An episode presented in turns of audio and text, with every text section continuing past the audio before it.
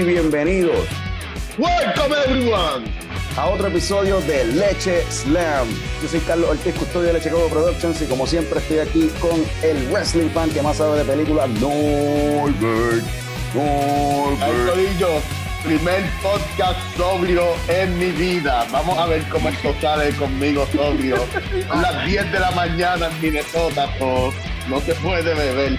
11 de la mañana en Puerto Rico, eh, pero la cogí nasty ayer, soy yo estoy con agüita también, anyway.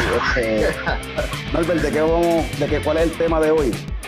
Pues el tema de hoy va a ser Summer Blockbusters. Uh, vamos a empezar hablando de cómo comenzó el término en los 70, las dos películas que comenzaron eh, el término de los blockbusters y después vamos a ir en un journey por los últimos 40 años del cine y de los summer blockbusters. Vamos a hablar de cada, de cada década, cuál era la tendencia de cada década y cómo ha evolucionado el término summer blockbuster en el cine.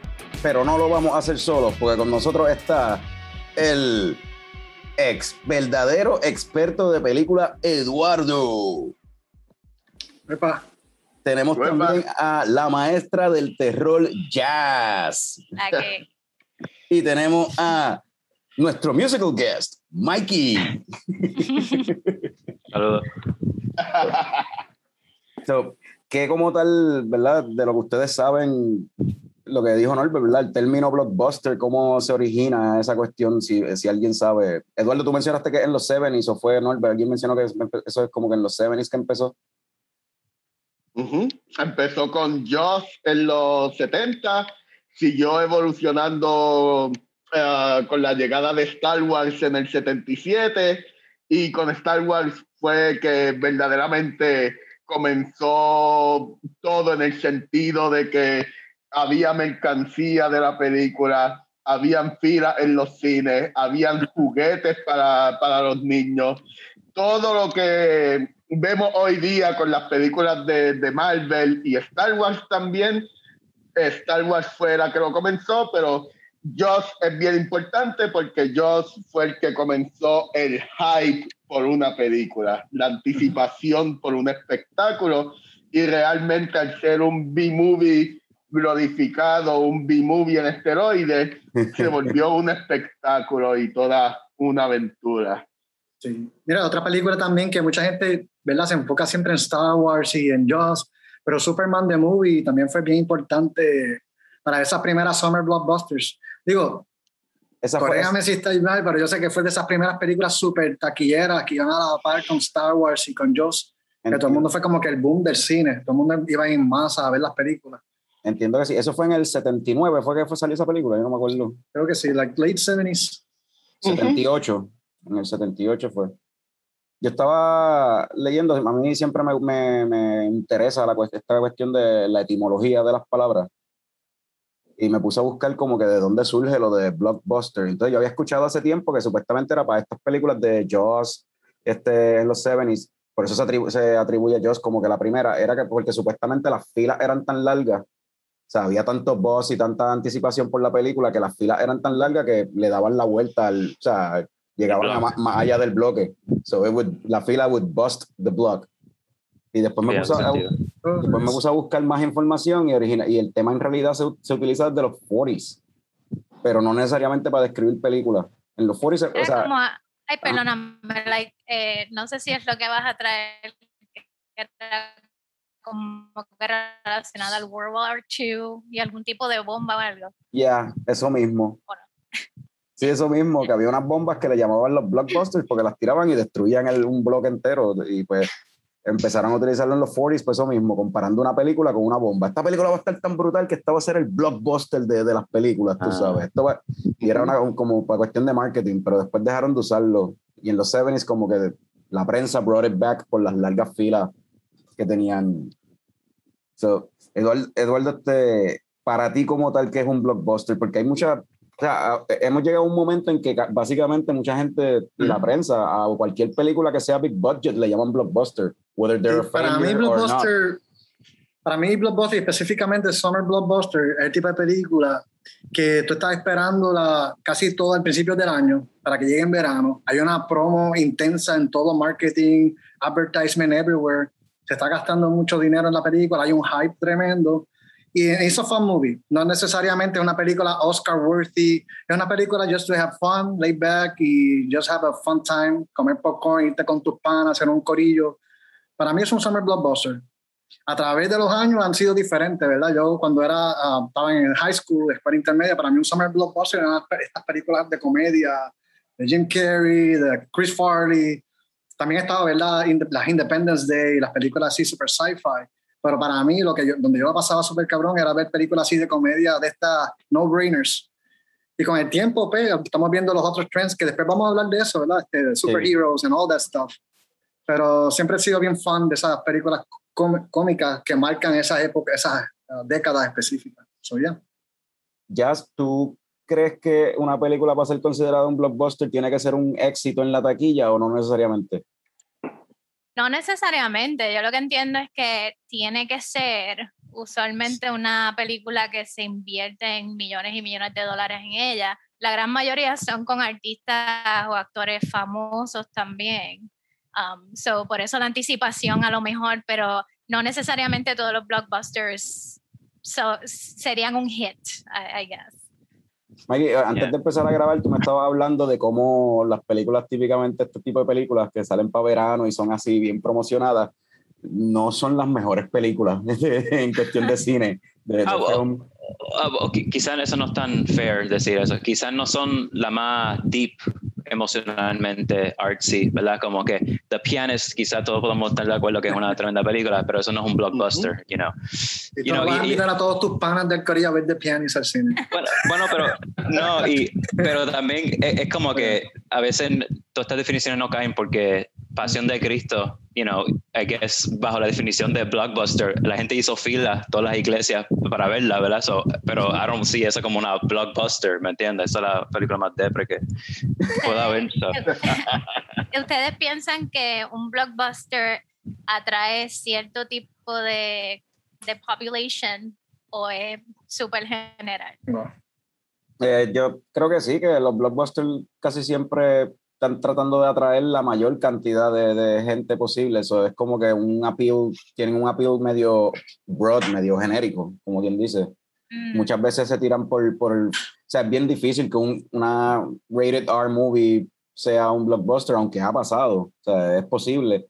Pero casi siempre las películas que tratan de hacer como blockbusters son PG-13 at most para lograr meter la mayor cantidad, jalar la mayor mm. cantidad de audiencia al cine creo yo.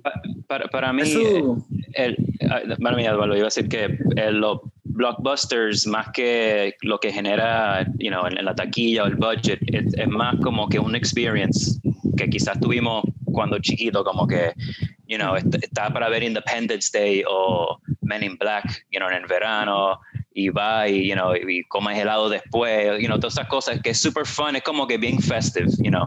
So que, de nuevo, no son películas tan, tan deep, pero es como que el experience, tanto antes, después y durante la película, es más festive y como que más carefree.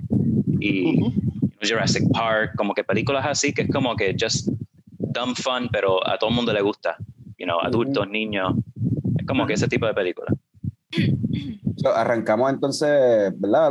Mencionamos que de las primeras fueron este Joss y después Star Wars en, el, los, 70s. No sé si quieren abundar sobre eso o nos metemos rápido para. Entramos con las tendencias que empezaron a surgir en los 80s. ¿Cómo que ustedes creen? Let's go to the 80s. Yo, yo solamente voy a decir que Joss es una película perfecta. Eso es todo lo que tengo que decir. Yo vi yo recién no hace tanto y la realidad es que los efectos, pues, obviamente, de, han aged, tú sabes, pero they haven't aged that much. En verdad, la película, en verdad, la tensión, lo que brega ahí es el score y la tensión, porque el, tiburón tú ni lo ves casi nunca. En esa Spielberg ahí seguilló, es un eh, monster movie brutal. Spielberg se seguilla y el soundtrack, como tú dices, a mi profesor de música en la Intel la usó de ejemplo, porque tú ves como, como el soundtrack va en, que la canción va creciendo cada vez que el tiburón se acerca. y es súper brillante. Nadie había hecho algo así para ese tiempo y hoy día suena como que algo, algo tan sencillo porque todo el mundo lo hace, pero para ese tiempo por eso es que se merece el título de, del primer blockbuster, porque era algo que, que la gente no, no, estaba acostumbrada a ver, una película mainstream de horror de un tiburón matando gente. Para, para la gente en el 75 eso era un, todo un espectáculo. Bueno, creó, creó una fobia, por, por, o sea, un miedo por los, o sea, la popular, ¿cómo es la, general population le cogió un miedo, un terror brutal a los tiburones. Ahí estoy hasta, el día de hoy. De que hasta el día de hoy. existe Shark Week para hacerle fucking campaign de como no, sharks are friends. Pero sí, es una película bien brillante y, y es, una, es una aventura y te importa esos personajes, esas tres personas en el bote, jangueando, bebiendo, hablando de, de todas experiencias de la vida. Eso podemos ser nosotros en el balcón de una de nuestras casas bebiendo, tú sabes, y es, y es como que algo que te puedes identificar. También tiene el background político cuando, eh, en el que, mira, la playa está muy peligrosa, pero el, el alcalde de ese pueblo quiere seguir abriendo la playa a Tocojón una película bien para, para construir la piscina y eso, digo. sí. Pues, y, entonces en los 80s, ¿hay tendencia? ¿Ustedes notaron, notaron algunas tendencias en los Summer Blockbuster en los 80s? El decades. para mí, adventure, adventure movies es la tendencia principal. Ese es como que el tema común. Desde, um, I don't know, hay muchas películas, de verdad que yo no sé discernir entre lo que es summer blockbuster y lo que es un regular blockbuster. no me dice esa tarea. Pero los 80 yo sí sé que está The Goonies, Indiana Jones, este, tiene todas estas películas. Este, incluso Back to the Future tiene un grado de, de adventure. El mismo E.T., este, es el, corre, el corre, vamos a guardar, tiene un cierto grado de, de adventure, este, desde lo más sano hasta lo más fuerte, este, pero ya, es como que ese, like, Sí, que iba a hacer algo, Mikey, tú ibas a hacer algo. Oye, no, que es que como que hay cosas pasando en, en, el mundo, pero más bien en Estados Unidos los 80s que como que se ven reflejados en diferentes artes, ¿verdad? So, como que la música se va poniendo larger than life, ¿verdad? Los snares súper gigantes, you know, tú tienes como que el hair metal, el pop, todo el mundo con, you know, entonces también tú los ves en, en las películas, especialmente, especialmente las comedias que se va poniendo un poquito más más vulgar en, en como en los sexual stuff, pero también en acción, como que entramos como que los, los esto, you know, gente como Schwarzenegger en Sylvester Stallone, you know, que, you know, larger than life, bien grande, las explosiones, como que todas esas cosas van, you know, se van reflejado en, en, en, las películas también. Eso, eso era algo que yo iba a mencionar en tendencia, el action hero archetype mm. de, de, action movie star, super Mm. Super macho, muscle bound, así, es como que un archetype ahí de... Y otra cosa, una constante en los 80s, pues obviamente Spielberg y Kathleen Kennedy produciendo películas y dirigiendo, y Spielberg dirigiendo películas.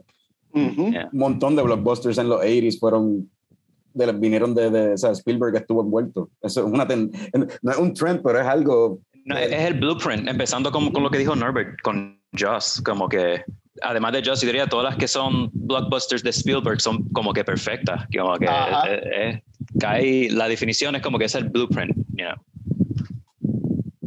So, algo más que, si no tienes más nada, Mikey, dime una película así de un summer blockbuster de los 80s que, que te guste bien cabrón.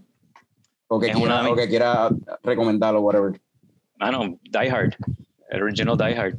Yeah. no, no, hay más break, you know. Eh, mean, es una película de acción perfecta en, en I guess en, para ese tiempo, pero I mean, por más que when you go back to it, hace, yo creo que el, el, el, año pasado lo vimos de nuevo, o sea que y and it's awesome, ¿sabes?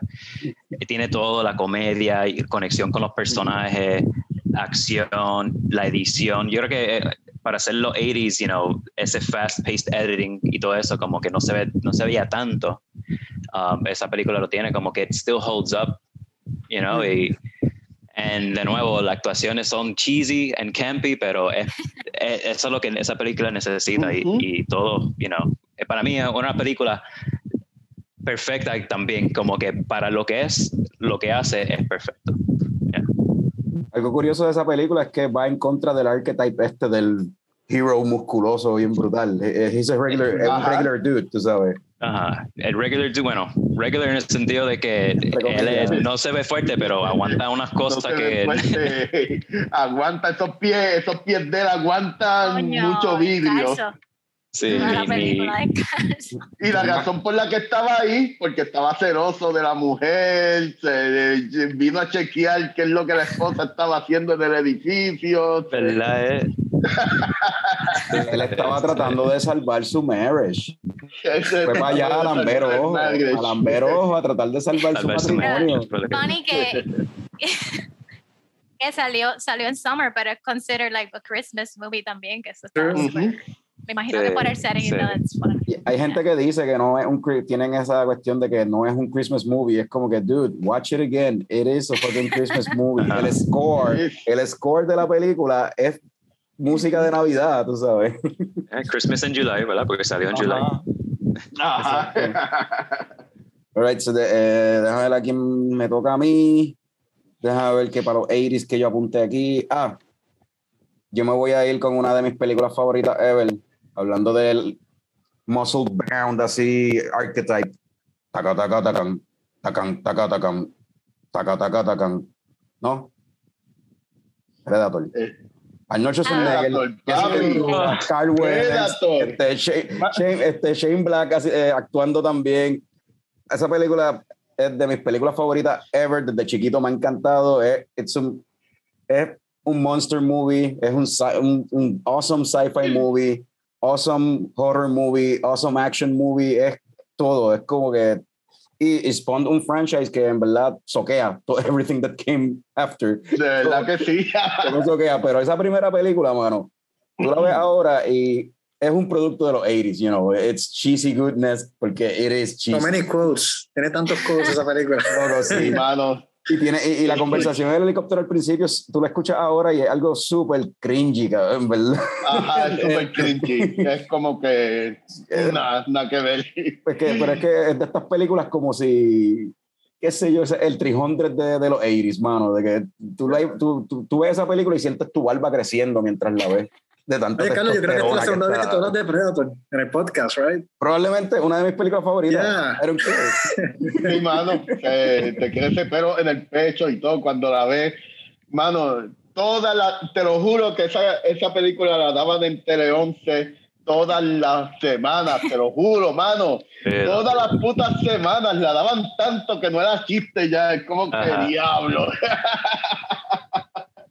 Mira, eh, eh, es Predator la película cuando, eh, cuando como que saludan la mano y después como que enfocan en, en el bíceps. El, el, bíceps de él y de Carl Weathers. El bíceps, ah, okay, ajá, ok, ok, ya. Porque me confundo con Comando. yeah, yeah. ¿Cuál es el quote que dice, if it bleeds? Algo así. If it bleeds. No, no, pero eso es de... de if it bleeds, Rambo? it dies. It can die, algo así. Este, ajá. If it bleeds, it can die. algo así.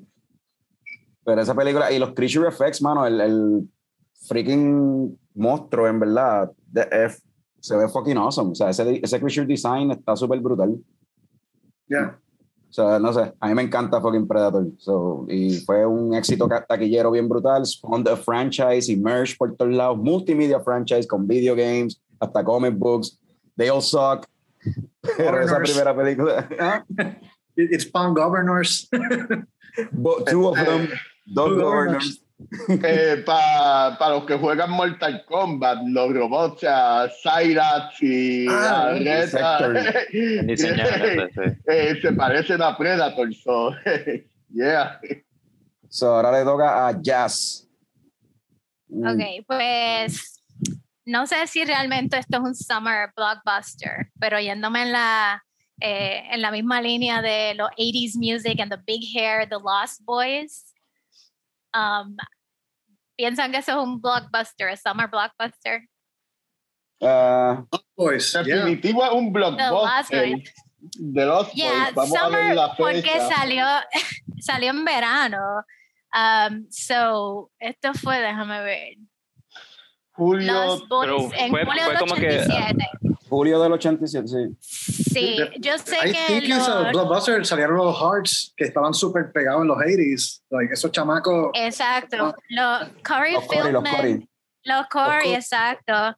Cory. Um, it was a fun movie to watch, so pienso que no la vi en ese tiempo, pero ir a- con tus panas al cine, ver like vampire movies que no necesariamente era like around Halloween time, me parecía súper gufiado. Um, characters como que over the top. Lo más que me Ujú. acuerdo es el saxofonista, no sé si se acuerdan del saxofonista y súper... Mm, ¿No se acuerdan de esa parte? en la En la playa. playa. Ahí es en como la estaba así. En las fiestas No patronales. tenía Que como que- Ajá. Yeah, tenía elementos fun que pienso que, like, if it was a summer blockbuster, para ese tiempo I would have liked to see the whole deal with it. Esa película yo la No vi. sé si fue como que fue un súper famosa para Eh, lo que es un summer blockbuster, but Fue, fue, es popular la película, no sé si es así tan Mm. súper famosa en verdad, yo siempre la he visto como un- más como un, I don't know, like a cult maybe like classic, cult, y- yeah. pero fue un hit, you know, it was a hit, porque eso, esa película la hicieron por, qué sé yo, por centavería, costó como Exacto, un par de pennies hacerla y Probably, y hizo como yeah, 30, didn't 80 fit the- millones, yo no sé, en el box office, so es como que... Exacto. La, la otra que tenía en la lista era Goonies, que esa es super popular y todavía, like, it hands up, ¿sabes? Um, it holds up. Y me parece súper interesante con Goonies que tengo estudiantes de, ¿sabes? Que tienen ahora mismo, like, 8 o 9 años. Ujú. Everybody knows about that movie. Sus papás se han encargado de hablar de esa película cool. y ponerle la película. It's like a whole different experience. Y it was a fun movie to watch. Esa también. The Goonies, esa era otra que también daban en Tele 11 todas las semanas, en verdad.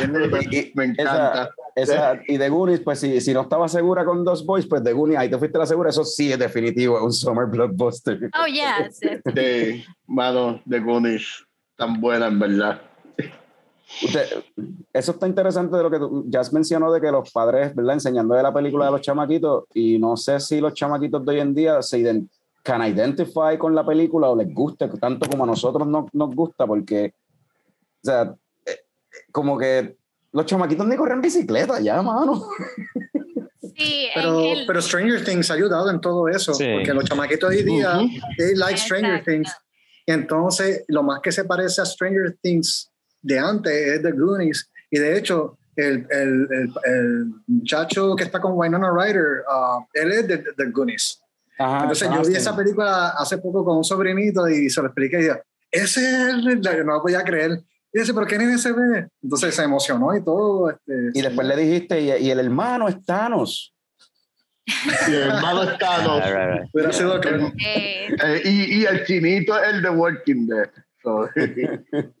Ah, ¿verdad? ella, ¿De ir al de, de, ir al de Walking Dead? Eso es no, no, no, Eso no es verdad. No, no, no, no, no. no, pero la experiencia es esa, le gusta, eh, por lo menos a los estudiantes sí le gusta como que verla. Hay muchas cosas que they just don't get, pero es algo generacional eh, que a lo mejor no le llama tanto la atención a nosotros con la nostalgia, pero they, they have seen it. Y como dijo Eduardo, Stranger Things, eso es otra cosa para ellos. Aquí a, a todo, el- ¿hay alguien aquí que no le guste de Goonies? ¿A todo el mundo le gusta de Goonies? el que no le guste de Goonies no Sí. tiene corazón. Yo, Es un no requisito confío- para, para o no escribe en los 80. Mano, yo, Ajá. ok, yo- pero- yo no, yo no confío en alguien que diga que The Goonies es una mierda, en verdad. Ok, es pues, probablemente un sociópata. Favorite scene or quote de la película. Go. Como que no sé, Mikey. The Goonies, cuando están, eh, más como que la primera escena está Girls Just Wanna Have Fun sonando y están como que guiando, creo, y, y Oh, ahí creo que pasa la parte de la bicicleta, yeah, esa parte. ¿Y tú, Norbert? Goonies never die. Mano, Ese es el favorite quote. ¿Y tú, Jazz? yeah. Eh, además de Goonie Never Say Die. Probably, no, no recuerdo ahora mismo, pero probably algo que dijo Chunk definitivamente. Cuando hace, cuando hace el trófole, el chofer el trófole. Ajá, exacto. el Yoripari que monta cuando lo están como que cuestionando.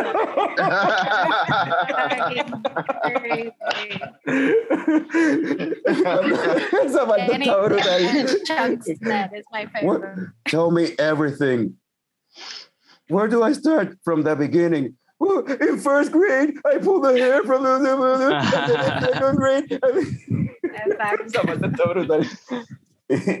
Y tú, Eduardo.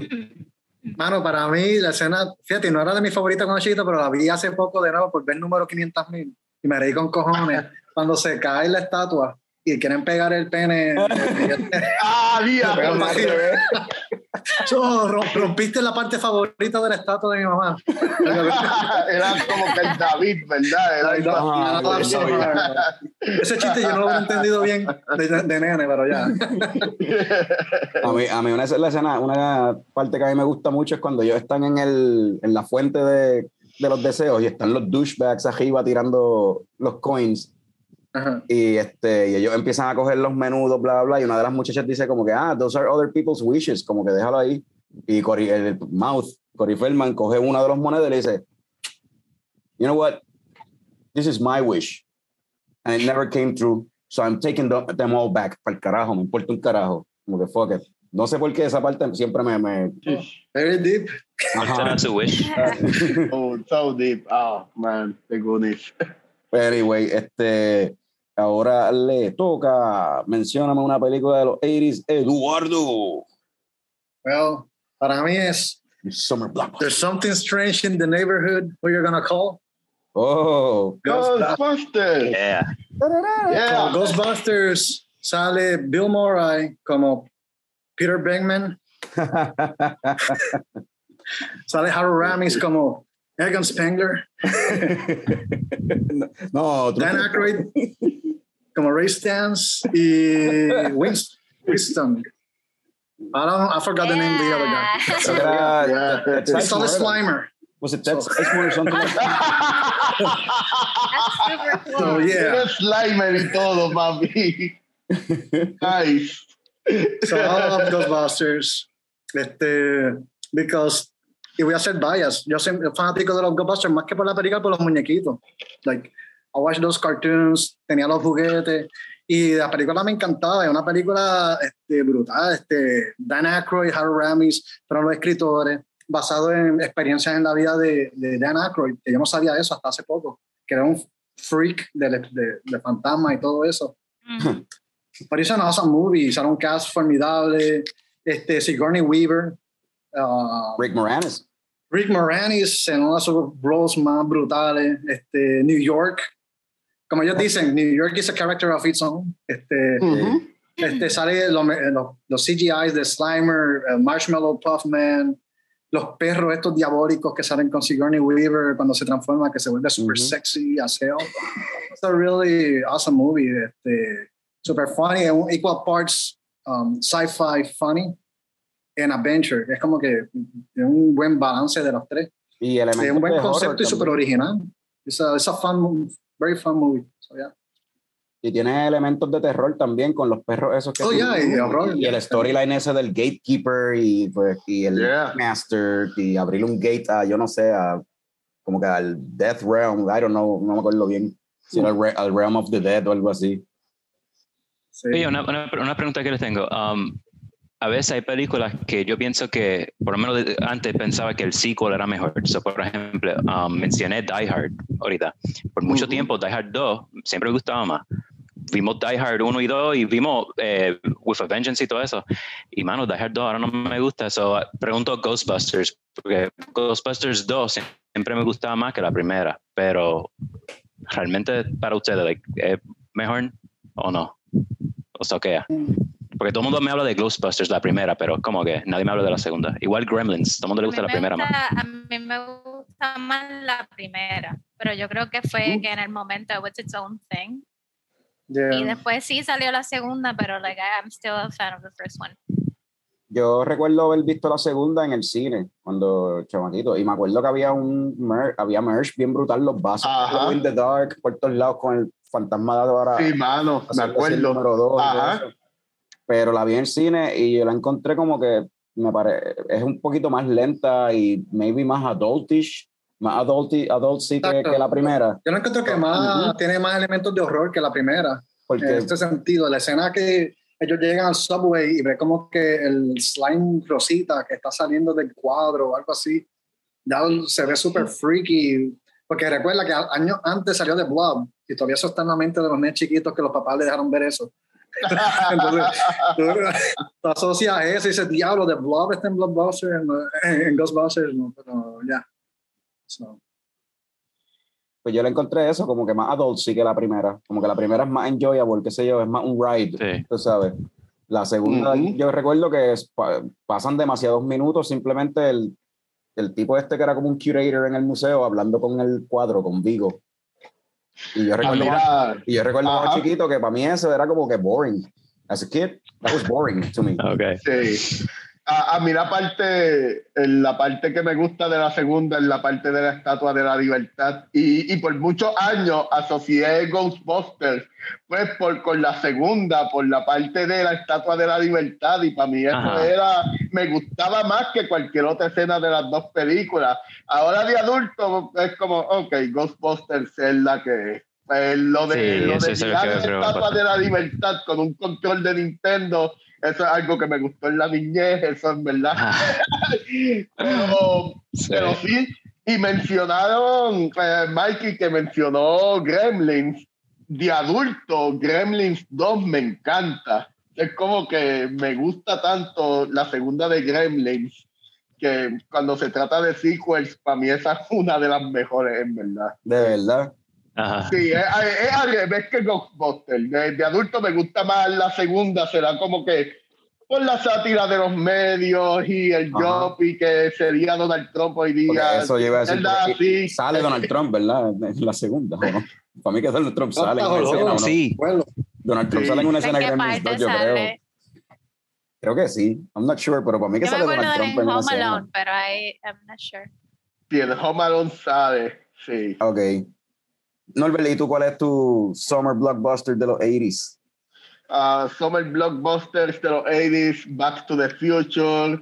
Esa es otra película que yo considero perfecta, por lo menos en cuestión del guion. Todo está y uh, Robert Zemeckis haciendo lo que él fue bueno el resto de su carrera, que es uh, los visuales, los efectos especiales. Y, manos, Ah, me encanta Back to the Future, de verdad, el, el DeLorean, los personajes, este, la historia, me gusta todo, me gusta todo de Back to the Future. Es una de las, otra de las películas que más he visto en mi vida. Y de hecho, la compré en DVD en mis 20 y era como que esta película que, que repetía todo el tiempo en DVD, a pesar de que era una película vieja y, mano, y es que me encanta, me encanta la Back to the Future, todo. Mucha gente la considera una de las mejores películas hechas ever, como que es la, como que consideran muchos críticos como una película perfecta desde el punto de vista de storytelling. No, el guion se estudia en universidades y todo, en currículos de universidades de, de, cine y todo, porque sí es considerada eh, un guion perfecto. En verdad que sí. ¿Cuál? ¿Cuál? Back to the Future. Oh, yeah. Que ahí, ahí eh, John, este, John Williams estuvo envuelto en el score, ¿verdad? O ese es Danny Elfman, no me acuerdo. Yo creo que fue John Williams. Uh, John Williams, yo creo que fue. Que esa otra constante más de los 80s en cuestión de blockbusters es que casi muchas de ellas la música era John Williams y, y pues Danny Elfman también estaba por ahí también haciendo música también, era como que el second el que, el que le seguía. Como que John Williams estaba en casi todos lados. Yo creo que más 90s tal vez. Daniel Elfman eh, los 90s, ¿verdad? Sí, porque sí. Danny Elfman empezó para los late 80s con, con Tim Burton y hizo el score de los Simpsons, que eso lo ayudó un montón en su carrera también. Y fue como que más, de, más lo describe con los 90s. Sí. Y, Batman, Batman este 19, en el 1989 y Beetlejuice, esos dos en los 80 fueron, son de los mejores scores que yo he escuchado, en verdad. Que él ha hecho para mí, como everything else. Como que, Danny Elfman es un genio. Y yo hago un paréntesis, ya que estamos hablando de Danny Elfman, él sacó un disco como solista, les va a encantar el disco, se los prometo, escúchenlo en verdad. Y esto es solamente un preámbulo de que, próximamente en un Leche Slam vamos a hablar de vamos a hablar de soundtracks y music and movies. Este, oh, shit. So, vamos a hablar entonces, vamos a movernos entonces para los 90s. Wait, wait, wait, mano mía. Oh, go ahead. No podemos brincar a los 90s antes de hablar de E.T. Como blockbuster. Yeah. Es verdad. Right. Y, y, y, pues no, no, lo mencioné porque pensé que alguien lo, lo, iba a mencionar ya, pero I mean, I mean, E.T. También una de esas películas perfectas, you know, no es muy artsy, la acción es minimum, pero it's fun, you know, hay good drama, you know, por más que sea adulto, kids, you're gonna cry at the end, lo más probable, y like, it's, uh -huh. esa película para mí eh, me encanta. Like, eh, ¿Tú sabes que esa para mí es el defining blockbuster from the 80s, definitivo. Este, oh, ya, yeah, definitivo. Eso es como que. como good que, que, la ponían todos los summers de todos los años. De los 80. De los 80. esa, esa película, en una clase que yo estaba cogiendo en la universidad, una clase de inglés, en la universidad, pues te, había un proyecto que te mandaban a buscar este periódico, What Was on the News of the Day You Were Born, como que tenías que buscarle, era, era un proyecto para cuando tú entras a la universidad, más, más que para nada es para que aprendas a usar pues las herramientas que tienes de la, en la biblioteca para hacer research. Y entonces pues tenías que buscar las microfichas y yo no sé qué, para chequear esos textos periódicos viejos y que si tenían allí copias de bien viejas de, de New York Times y whatever.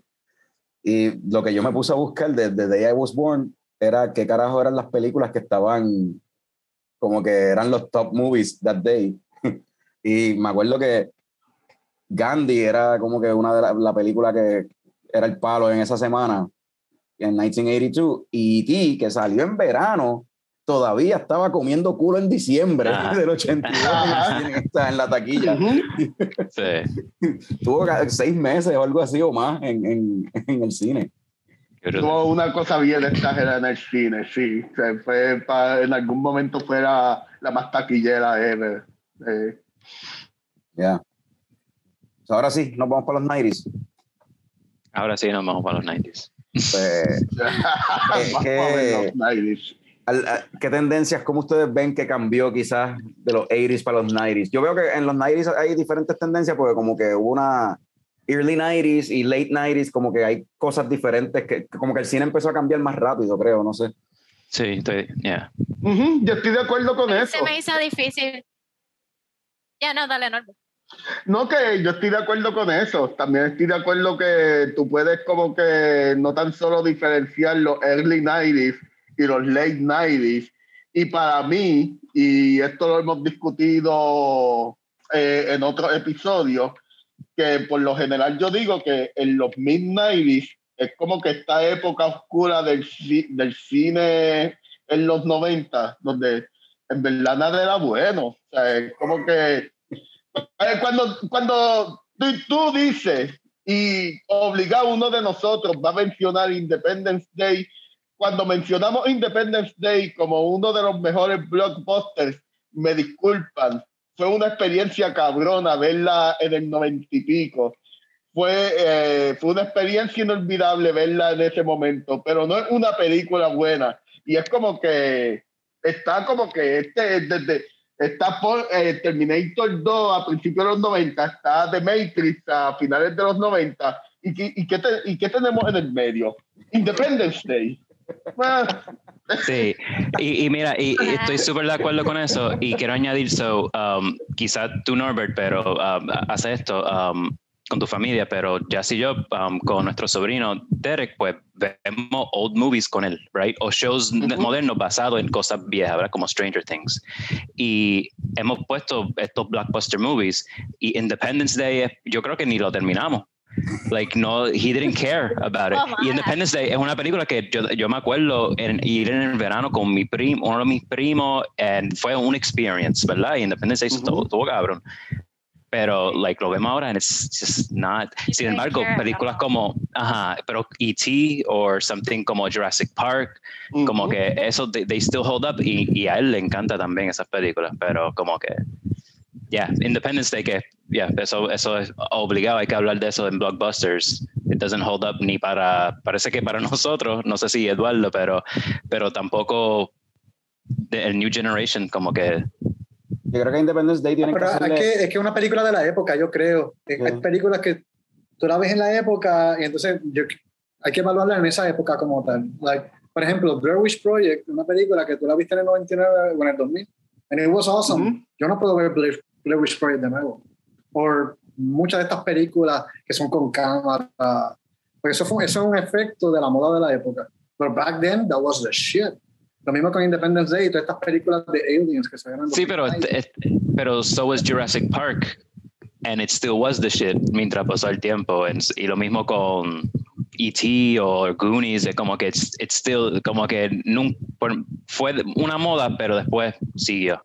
Y estas películas, hay algunas que como que los, los mid-90s, como por, por ahí empieza el, el, esta película, Mighty Morphin Power Rangers, él, él vio um, hace unos meses la película que salió en 95. You know, he, he was laughing de cuán mierda era, you know, like un nene de 12 años. Pero, en, la, en, en los late 90s hubo un boom de Nicolas Cage también, right? ¿Considerarían esas películas eh, summer blockbuster like bueno, some of them, late 90s. No, some of them, no me acuerdo si salieron en, en, en summer, pero sí, some of them were blockbusters porque, you know, The Rock, Con Air. Con Air, Face, Off, que la vimos hace poco y es como que, like, so bad. Porque o era, sea, está, está, es like a fun movie, pero después como que, like, Sí, Face Off. Todos los elementos están, like, super yo, yo pensaba, exageración. Yo pensaba que tú ibas, a mencionaste late 90 pensaba que, pensé que ibas a mencionar el hecho de que sí, para los 90 también hubo una tendencia de disaster movies bien brutal. Oh, yeah. Exacto. Oh, yeah, yeah, yeah. Eh, era algo de la época, era, era como que um, un estrés que, que en masa que había que había en los 90 de que el mundo se iba a acabar y todo esto y todo el mundo estaba o viendo disaster movies o convirtiéndose a Evangelio para salvarse. y, y, pero Independence Day es parte de esa tendencia, unos extraterrestres que, que, quieren, que quieren destruir los monumentos más importantes de la Tierra, por alguna razón, tú sabes. Entonces, sí, eh, era lo que nos gustaba ver, tú sabes, era lo que nos gustaba ver en la época. Ya, eso, esos efectos para ese tiempo, saber esa maqueta de, de, un monumento explotando en pedacitos se veía brutal. Se veía brutal. Y se veía bien real. y era practical effects, mano. Esa maqueta que volaron en canto. ¿Qué te iba a decir, Eduardo? No, que también yo me pongo a pensar que uh, una cosa también podría ser el efecto de los parques de Orlando. La Universal Studios y Disney, ellos tenían ownership de muchos de los rides de estas películas, como Twister. Yo creo que Twister era de. Entonces también tenemos Men in Black, tenemos todas estas películas. Entonces, tú ves cómo la influencia de ellos hacen que las, estas películas comiencen a ser so family friendly para esa época que. Yeah, se diluye y doesn't hold up. Like, yeah, este, pues, porque es un efecto de, de los like, ellos tratando de hacer, vamos a hacerlos as goofy as we can so the kids can go to the parks. Ya. Yeah. All right. Now there's the consequences.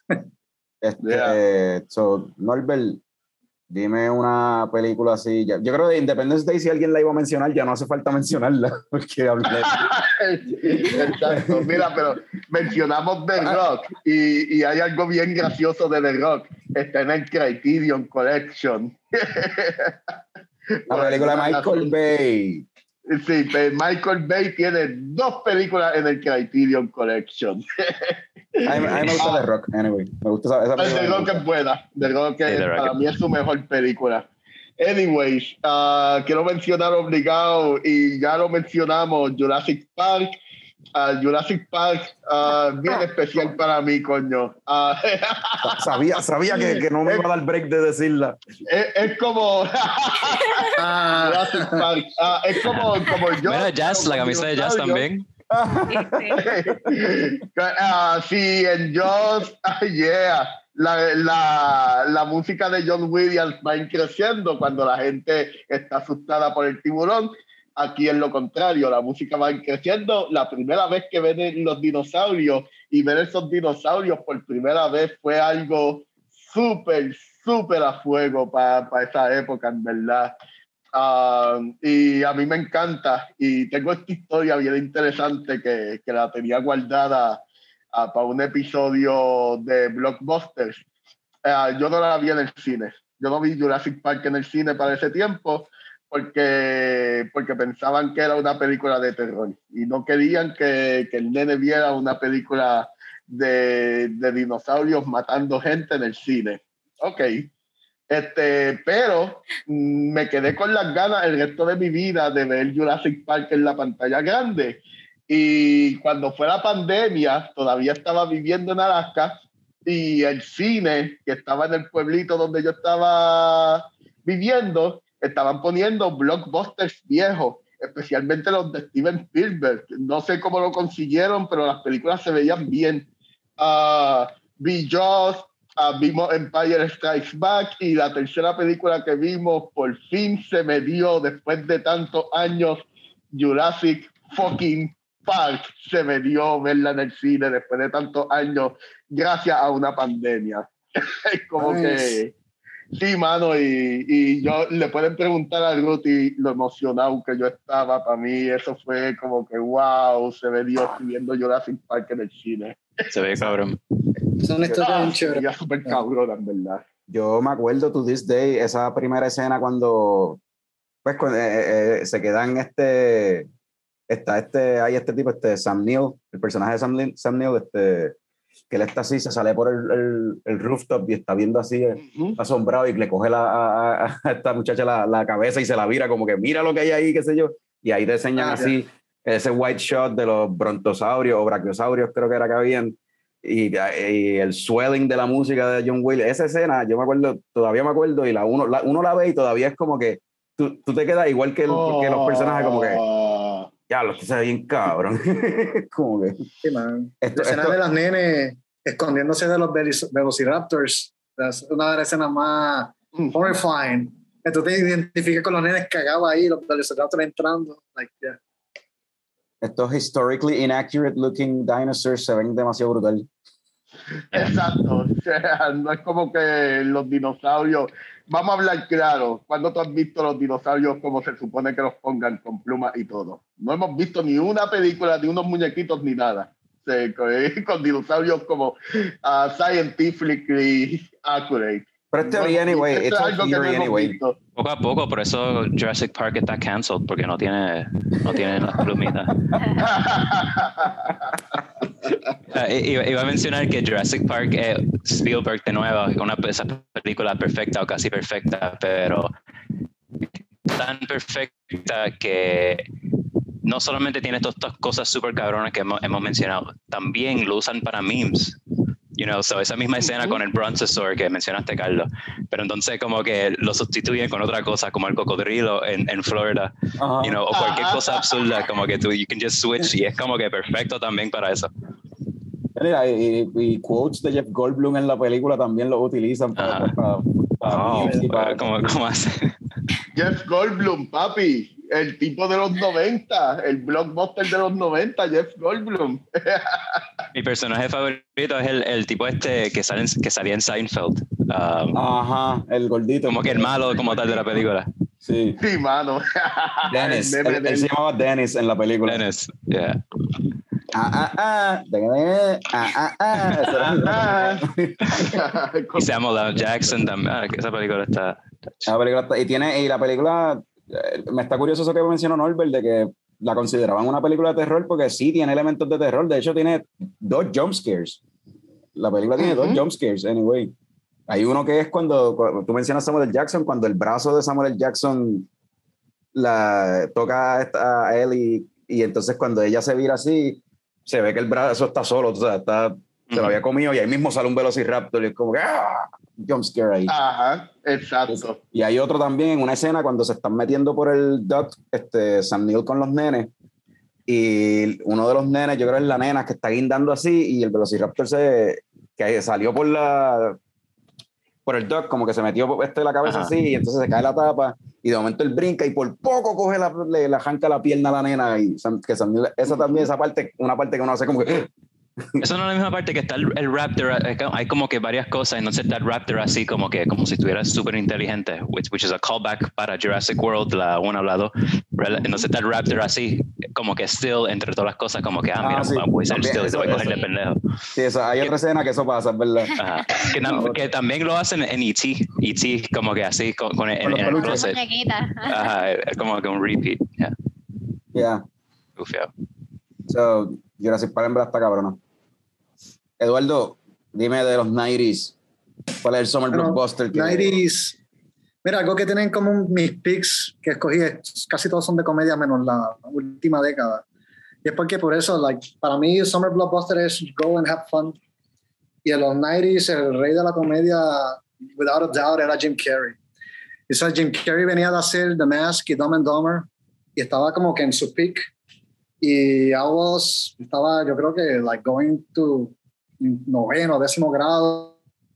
Entonces, like, I remember everyone was talking, let's go to see the Circle of Ace Ventura. Y, I love that movie. It's a funny movie full of funny scenes. La escena del rinoceronte always makes me laugh so hard. saliendo por la vagina del rinoceronte. Cuando le disparan las la, flechas que le dicen White Devil, que él está como que ah, le dispara una flecha y le dice al amigo, dame una que quiero pelear. Le dispara y le cae en el otro muslo accidentalmente. so like um, it's a really goofy movie. Um, I don't think it holds up, but back then it was a shit. Um, like every Jim Carrey, Jim Carrey. Nope. Oh. Eso no salió en sí. verano. Salió en noviembre. Jim, eh, When Nature Calls. Ajá. ¿Cuándo salió? Noviembre, eh, noviembre de 1995. No, es que llegó en Puerto Rico en el verano 96. claro. ok. No, pero yo, no, fue, no fue un verano, no fue en verano. No, ¿No fue en verano? No. November 1995. Por eso me estuvo raro que si iba a hablar de Jim Carrey, hablaras de esa cuando The Mask sí es el, un, como que el summer blockbuster de, de Jim Carrey.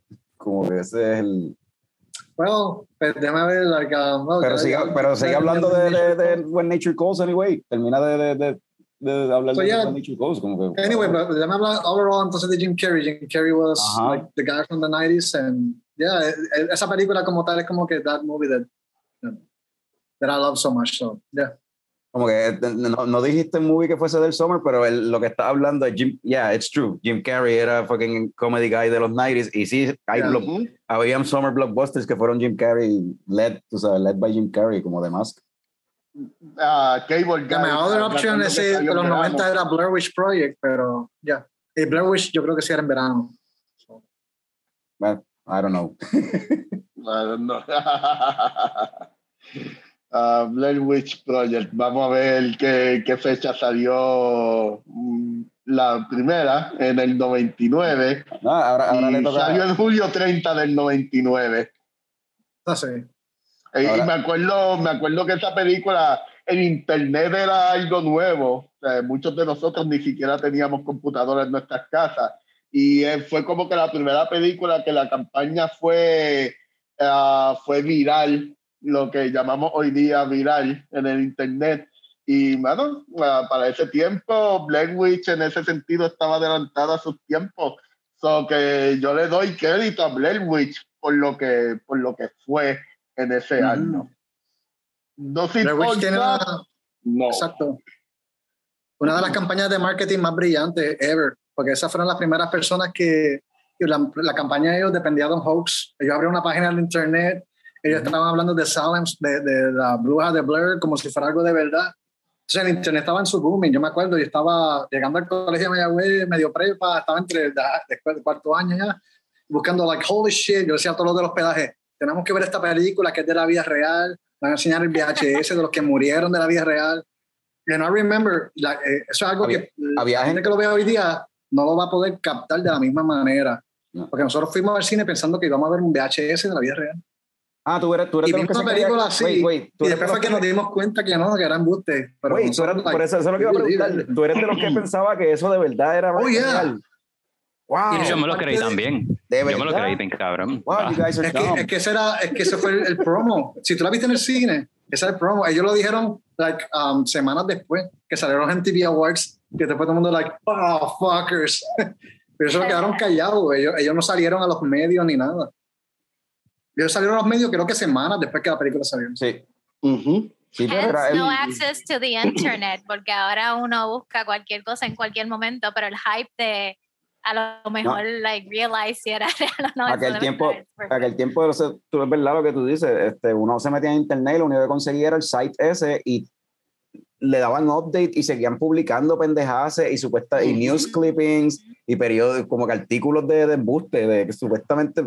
Yo no yo no me acuerdo cómo yo me di cuenta que era bullshit pero yo me acuerdo que me di cuenta y, y pensé como que this is brilliant esto está brutal En, en mi caso, yo, yo, yo, I would- I mean, para eso, para mí faltaban años en usar una computadora. So, en aquel entonces, yo, habían hasta especiales o como que estos mini documentales o, o como que hablando, como que será esto cierto o no. Eh, Era como que eso, eso es lo que yo veía. Yo creo que yo supe que era embuste maybe, o fake months o quizás hasta un año después. Como que yo ni. Porque no había forma para saber, you know, there's- yo no me acuerdo cómo fue que yo me enteré pero sé que como que I realized it was como que, que era un hoax que era de embuste porque Ujú. I anyway, mean, si sale en el cine. like, Es, yo creo que fuera por eso, por eso es lo que iba a decir, porque pues, it's a fucking movie, and it's being marketed as a movie, no como un documental ni nada por el estilo. En realidad, Ujú. si te fijabas en el marketing campaign, te lo estaban vendiendo como si fuese de verdad, pero it really wasn't being marketed as if it was, it was marketed as a fucking summer movie. Nunca un documental te lo van a marketar así en los canales principales. Nunca. Un documental lo, Mano, lo pero así. se veía, todo se veía tan, tan real que puedo entender por qué engañó a mucha gente. Sí, en algún momento yo también tuve mis dudas. Yo también tu- tuve mis dudas, como que, wow, esto se ve, esto se ve muy real. Y, Todavía tengo mis dudas. Yo no sé. y, y podemos, partiendo de la premisa de que algo de New England, quizá hay un fantasma de, de una bruja por ahí, tú sabes. Recuerden, New England, bruja, Salem, Ujú. Massachusetts, come on. Eh, quizá hay fantasmas, vamos a, vamos Yeah. a hablar claro. son. So, de Jim Carrey a Blair Witch Project, a Jazz, y a lo mejor la que Jazz quería decirle era Blair Witch Project, se la quitaron, ustedes no sirven. No, la tenía, pero en realidad no, no, no. O sea, eso es lo que iba a decir al principio. Se me hizo súper difícil conseguir una, at least una película que I usually enjoy, I really enjoyed, like a blockbuster movie que I enjoyed in the 90s, porque era como que si la vi recientemente, pienso que they didn't hold up y como que no, no o sea, esa fue de los 90s, fue un poquito difícil de conseguir. ¿Y cuál va, anyway, pues cuál va, va a decir? No tengo Ninguna. ninguna. ¿No tiene? ¿No tiene Ah. Estoy comentando de las que están mencionando, pero no, no escogí ninguna para los 90s, really. Ok, Yo pues, sé una que a ti te gusta, Ok, Jazz. Te la puedo decir, Days, Days and Confused. eh, eh, uh, Sí. Summer Blockbuster. ¿Es I- that a- I ¿eso es do un like summer this. blockbuster? Eso no- Blockbuster tampoco. No, esa es la tuya. Mikey. Oh, sorry. No, no, no, que no, para, no es block, eso no es Blockbuster, eso no es. Ajá, no, pero I mean, exacto, no. Con, Ni con siquiera el- por la fecha, salió en septiembre 24 del 93. Eduardo está el y, y, y no tiene y, y, y es una de siendo una de mis comedias favoritas Ah, yo sí, estoy no. yo estoy consciente de que no es blockbuster es como que una película ah, de Richard Linklater que de chamaquitos de high school en el último día de clase Sí. como que no eso no es un espectáculo eso es un- Ah. una película Iba, que iba a mencionar alguna de Nicolas Cage por si a- a- de casualidad era alguna blockbuster, como le mencioné, Con Air, Face Up. Oh, y- y man, fue porque la, la vimos hace poco y yo creo No que es de acción, pero yo creo que no era comedia para este tiempo. ¿verdad? Nos reímos tanto viendo esas películas. am, después Eh, como que viendo... Ajá.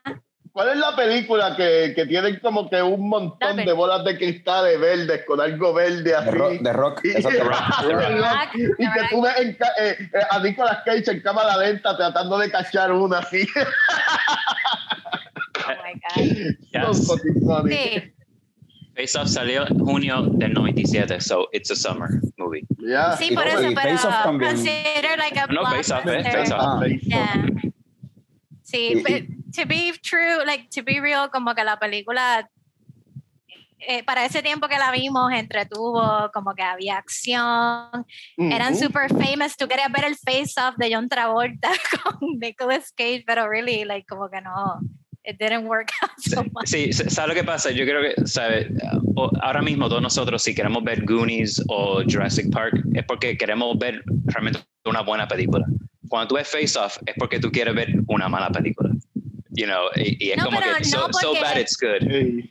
Yeah. Eh, la vimos con la mentalidad también de que, ok, vimos esta película hace años y años, let's rewatch it ahora, probably as adults, como que a ver qué es la que hay y es un vibe completamente distinto. Pero no podemos decir que we didn't enjoy it, porque de verdad nos reímos un montón. We did enjoy it, eh, estuvo cabrón.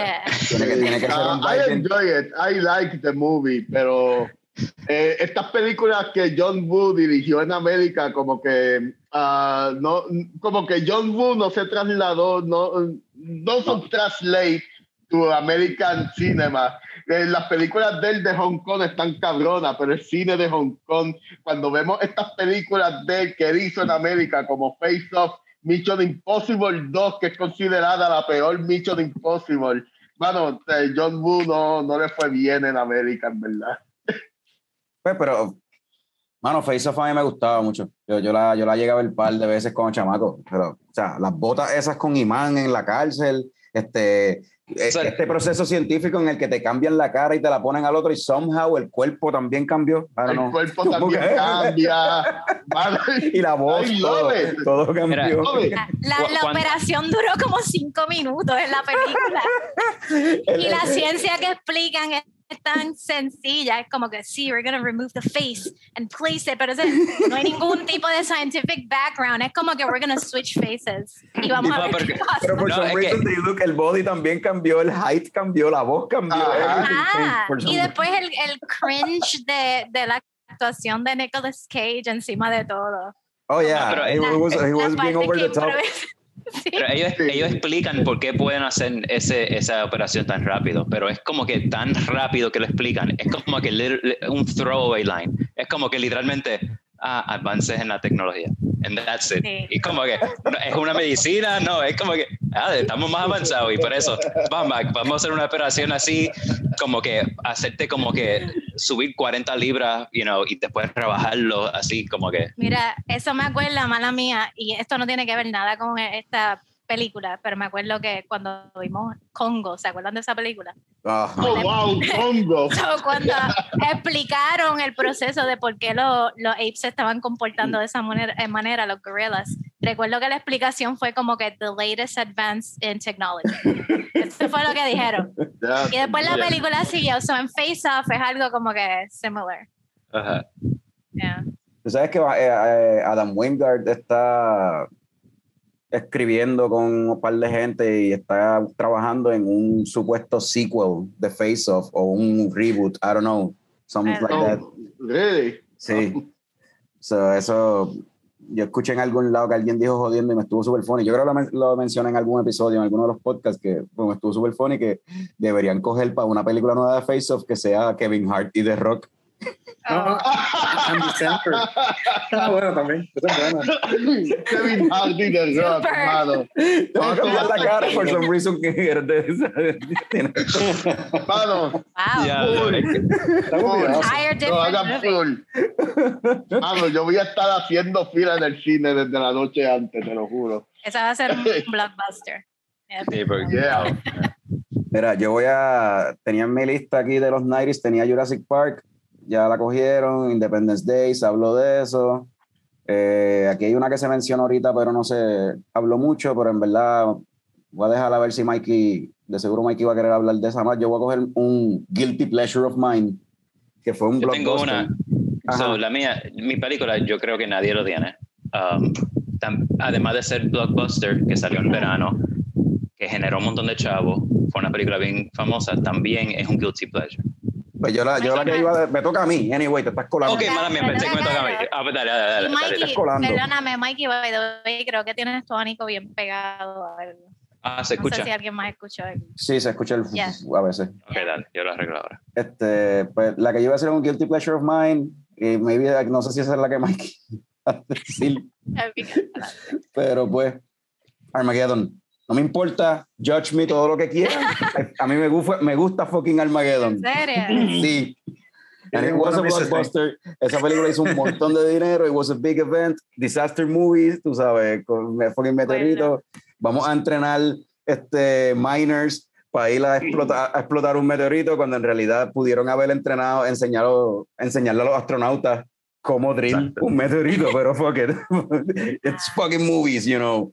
Y, Esa es la segunda de Michael Bay de los 90s. I guess. No, yo creo que Bad Boys fue antes de Armageddon. Este, Bad Boys, The Rock y Armageddon. Armageddon sería la tercera de Michael Bay. So Michael Bay, los 90s fue el, el, el, el origin story de, de, de Michael Bay. exacto, exacto. Y otra cosa curiosa, Armageddon está en el Criterion Collection. Mencionamos las dos películas que Michael Bay tiene en el Criterion Collection. y no me importa, júguenme, I don't give a shit. Cuando hagamos un episodio de Guilty, este, Guilty Pleasures, voy a volver a, a, bring up Armageddon. No me importa. I like it. me gusta el, sound, me gusta el soundtrack. Me gusta el soundtrack. me, gusta. Eh, ¿Te gusta la canción de Aerosmith? Me gusta, me gustan las dos canciones de Aerosmith porque tienen un cover de los Beatles también en el soundtrack de esa, de esa película. La, oh, come, la come, Together. Ajá, Come Together. Come Together. Ajá. Sí. Eh, tiene un cover de Come Together ahí en ese soundtrack.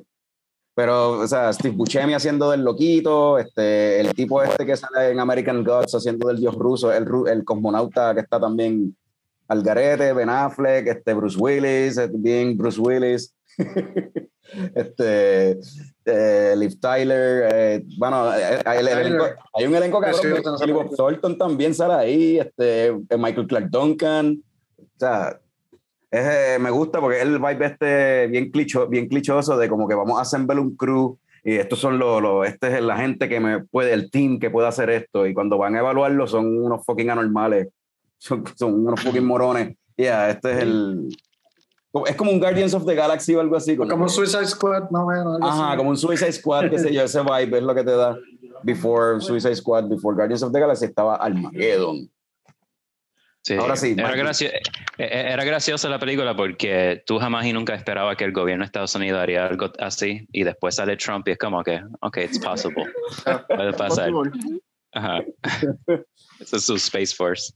So, sí, uh, está cabrón que el mundo no se acabó en el 2000, pero se cumplió otra profecía en el 2016. sí. Mira, mi película uh, es Forrest Gump. Baby. ¿Cómo se me pasó eso? That was a summer. That wasn't the summer. It was a summer uh, movie. It, it, was. Yeah, creo sí, que junio. Creo que sí. Junio de 94. del 94 salió Forrest Gump. Yeah. Uh, el legado de esa película está cabrón. Otra película de Robert Zemeckis, también director de Back to the Future. Uh, yeah. Los efectos visuales para ese tiempo eran impresionantes. Y hay un restaurante basado en Bubba Gump que es bien bueno cuando visiten un sitio que tengan un Bubba Gump. Oh, ah, sí. So, ok, pues, me, alegro que, que, tú diste más, más información de la película, porque yo no sé mucha información de la película. Lo que pasa es que lo vi tanto y tanto de chiquito. Uh -huh. So, una vez yo fui a New York, y creo que fue la primera vez que fui a New York después de, de mudar a Puerto Rico, y fui a un Bubba Gump. Y yo nunca había, había ido, y yo, como que Bubba Gump Shrimp, como que esto es de Forrest Gump. Y yo, y lo and behold, es un restaurante basado en la película. Entonces, like, ah, tú estás cabrón. Entonces, ellos te hacen como que una, como un quiz, como una prueba mm. cuando estás como que comiendo. Y si, uh -huh. si lo sales, te dan, que sea, te dan algo, que sea una, una cerveza o algo así, un postre.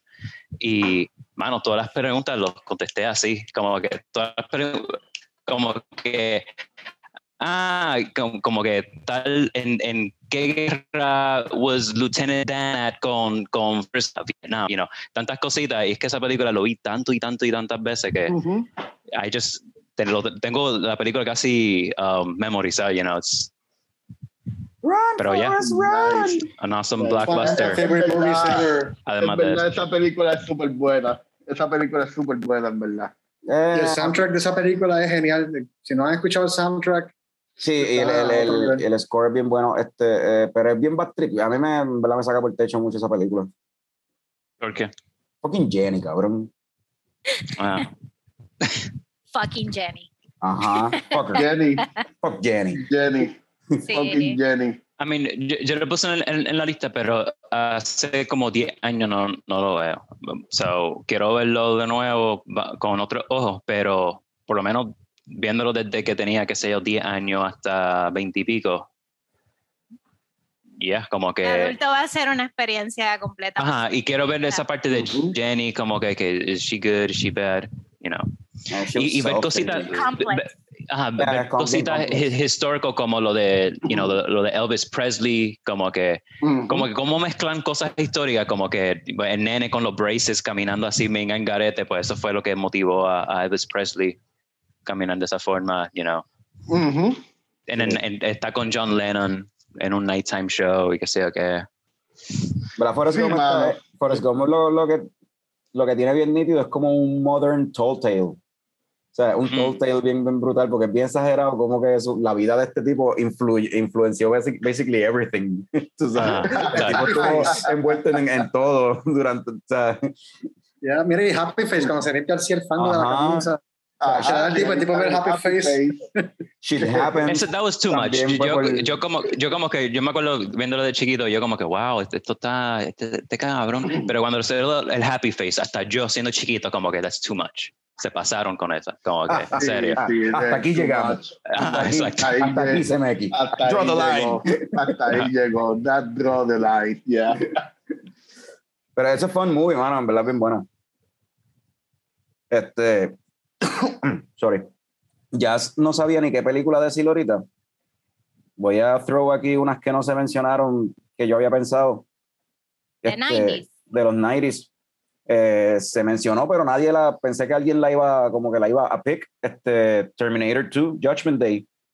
Terminator 2, ese era mi segundo pick. Ese Yeah. es como que uno de los blockbusters de los early 90s, bien brutal. Y, y, y nadie ha mencionado ninguna película animada, pero The Lion King en los 90s Ah, was a really big deal, mano. Yeah. a- esa es una de las mejores películas de Disney ever. Sí, mano. Uh, The Lion King para ese tiempo estaba en todas partes. Y esa canción estaba en todas partes. Te perseguía la canción de la película y todo. Mano, Todavía. it was a really big deal para ese tiempo. Todavía, o sea, de que hicieron un remake, yo no sé cuántos años después, la obra, o sea, que la adaptación a, a la obra en Broadway, eso todavía está off Broadway por ahí, o sea, lleva yo no sé cuántos Ujú. años el musical ese presentándose en teatro. O sea, ya, eso fue un big deal también. Anyway, Yo me acuerdo también que mencionamos Independence Day, pero y no mencionamos mucho Men in Black, pero me acuerdo que Ujú. para ese entonces Will Smith estaba bien famoso. No me acuerdo si ya French Ujú. Prince había terminado, pero sí. estaban tratando de hacer algo con él con que como que Julio es como que sume o Julio 4. Julio 4, So, porque salió. Independence Day y creo que para entonces un año después fue Men in Black. Black. Y, y creo que como que tratando de hacer otra película, no sé si Sí, fue Wild sí. Wild West. Exacto, o- ahí, se- ahí se acabó la, la guachafita esa. Sí, sí. Sí, Fue- Wild esa Wild película West como que soqueó, ¿verdad? Sí, era bien Y la Wild mala. canción Wild que lo acompañó, Wild Wild bien West. duro, sí. Como que, uh, Sí, mano. yeah. Eh, sí, porque querían, le, le decían Mr. Fourth of July, algo así, era la promoción, como que Ajá. era el gimmick, el, el- como la prensa estaba Sí. mercadeando a Ajá. Will Smith como Mr. Fourth of July, porque él salía en los blockbusters que release on, fourth- on Independence Day Weekend y todos eran exitosos, porque pues dos de ellos lo fueron y después Wild Wild West como que ah, se acabó lo de Mr. Fourth of Mm, July. se acabó. Hasta aquí llegó. Ajá. Y la carrera de Will Smith no volvió a ser la misma de- después de eso. O sea, como que después de eso, nada que ver. Hit and So- miss. Yeah. So, entonces, después de todo este revolú en los 90s, que hubo, ¿verdad? Muchos diferentes trends, muchos cambios de early 90s, mid 90s, ah, muchas cosas Ujú. bien raras. Hollywood throwing everything they got on the wall a ver what sticks. Entonces entran los 2000, los 2000s. ¿Y qué tendencias, si alguna, o qué es lo que podemos hablar de, de 2000s que se ven en los blockbusters? Shitty. CGI. A lot of fantasy. Tiene CGI. Yo, yo creo que después de X-Men y Spider-Man, Hollywood siguió tratando de, de tener películas de superhéroes y ahí salieron un par de mierdas como Daredevil y Fantastic Four. No, es, no, es, hasta que salió The Dark Knight que, que empezaron a considerar los superhéroes como que algo legit y que se puede hacer películas buenas con superhéroes. Pues, por lo menos así lo recuerdo. Eh, no sé si están de acuerdo conmigo en esa parte. Sí, pues hay sus excepciones. Para mí, las primeras dos de Spider-Man que fueron en verano fueron buenas. Fueron, like, uh, actually, fueron películas que crearon los cimientos para muchos superhero movies later on. Porque fueron, like, rompieron taquilla, las promos, advertisement. They were really good movies de Sam Raimi.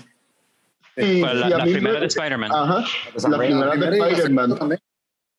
Si a mí me preguntan cuáles son mis películas de superhéroes favoritas, a este punto todavía yo voy a mencionar Spider-Man 2 como una de ellas. Es una película bien hecha. Eso es bien curioso que, ok, we hit the 2000s y looking back ahora es como que pensando en todos en los blockbusters que hubo en, en esa década, del 2000 a 2010, los blockbusters, muchos de ellos en verdad eran lo que ustedes mencionan, superhero movies. Y, eh, y pues hay es que Hollywood, eh, tanto cambio que hubo, tanta tendencia distinta en, el, en los 90s, tirando shit at the wall a ver what sticks, y después en el 2000 es como que, yeah, superheroes stuck, y se quedó ahí. No tan solo en los no, pero también, también aparte de superhero fantasy, porque tenemos Harry Potter, Pirates of the Caribbean, tenemos toda esta like family friendly action films. Harry Potter es como que un, es un imperio de like eh, like, like I'm, I can tell you que sí. a 10 años los fanáticos de Harry Potter van a ser tan hardcore o más que los de Star Wars. Bueno, y Sexy Vampires. Ahora, ahora con cualquiera, y los, de, los fanáticos de Harry Potter se van de pecho, like, yeah. Pues lo que iba a decir es como que igual que los 90s, como que tú más o menos lo puedes dividir en dos, early and late, igual los 2000s, como que los early 2000s siendo más fantasy. No me acuerdo mucho de los blockbusters, pero sé que además de Lord of the Rings, ¿verdad? Era como que Troy, um, todas estas películas que tiene que ver como Gladiator, como que en yeah. tiempos de antes. Yeah. Y quizás entonces the second half con los superheroes, que fue ya terminando los 2000s, que entonces empieza como el MCU que lo perfeccionaron, como que you know, pero antes de eso, porque yo me acuerdo de superhero movies, pero, I mean, la gran mayoría eran malitas, right? y, y creo que cuando salieron, había sus excepciones, quizás la, lo, lo, de Spider-Man, quizás uno que otro de X-Men, pero creo que por lo general, they were como que no, they weren't good, ¿verdad? O, they were pretty bad. Most of them were yeah, pretty bad. Most of them. Eh, pero, viste, most of them were pretty bad, pero eso fue en los early 2000s, ya mid 2000 por ahí, late 2000, ya ahí pues 2008 fue el año, como dijo Norbert, definitivo que ahí sale The Dark Knight y sale ese mismo año sale Iron Man. Y pues ahí fue ese, fue, ese año fue el que como que, ok, vamos a tomar esto más, esto se puede tomar más, más en serio, con una intención más, más clara, creo, creo yo, como que... Sí, uh, de, de verdad, de verdad que sí. Y, mano, y aunque el backlash fue que entonces todas las películas de DC y muchas otras este, franquicias quisieron ser igual de serias y dark que de Dark Knight. Y oh, muchas veces, en la mayoría de las ocasiones, no les salió. Tú necesitas a un buen director como Christopher Nolan que sepa hacer buenas películas y que, que sepa cuál, cuál es la fórmula para tener una película que si le cambian los personajes a alguien normal sigue siendo una película buena.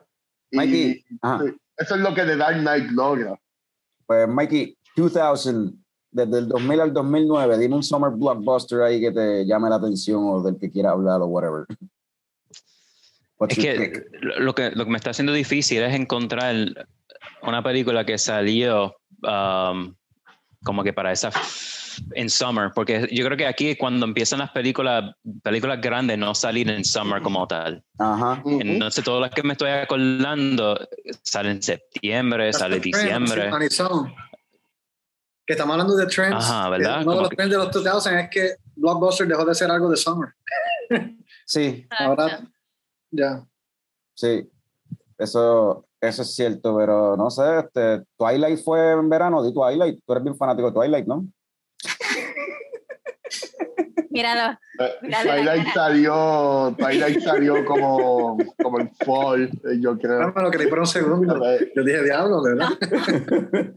diablo, Eduardo. O sea, yo no sé quién es peor. Tú por creer, en pero... en, el, en el 2001 salió el follón este de Shrek, de la película de Shrek. That's a That good was one. pretty, that was pretty. Sí, eso es un summer. Eso generó un fue- montón. Y salió en verano, en Estados Ujú. Unidos salió para finales Ujú. de mayo, algo así.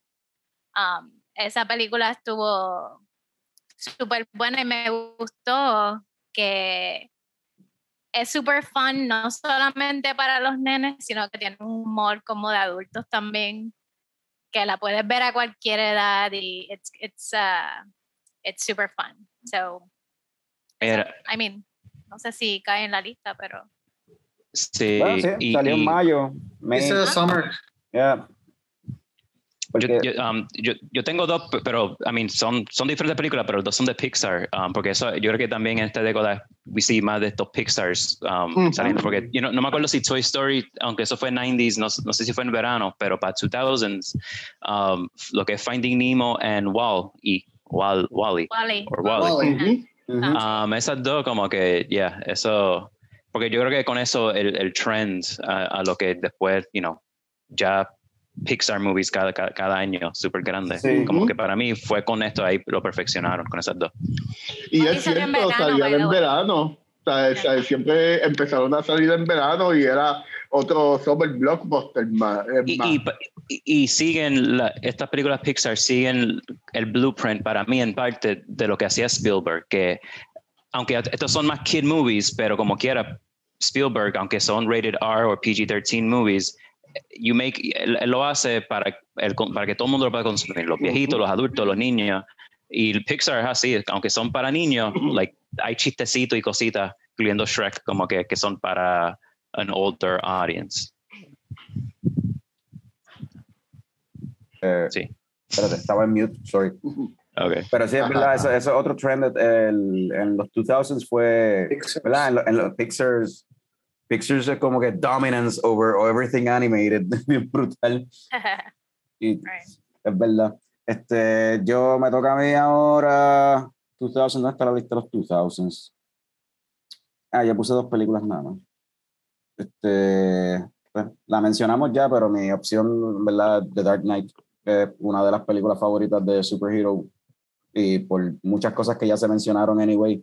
So, o sea, it's just a- no es una película buena de superhéroes, it's just a good movie y ya, tú puedes reemplazar ah, esta historia, contarla en una, yo me imagino esta historia así, como uno, uno la contaría, qué sé yo, en una época medieval, en, en un Arthurian kind of setting o algo así, donde pues tienes diferentes knights eh, pelea- eh, peleando o defendiendo por diferentes bandos, y entonces pues Harvey Dent representa cierto bando, los intereses de un, del rey o algo así, entonces tiene a este rogue knight o whatever, o mercenary, que sería Batman. O sea, la historia anyway se presta para poder contarla en diferentes settings. Tú lo puedes lle- mandar a- al espacio en un setting de Space Colonies o algo. También puedes, como que una historia bien. La historia es buena. It's a good freaking story and some good characters, en verdad.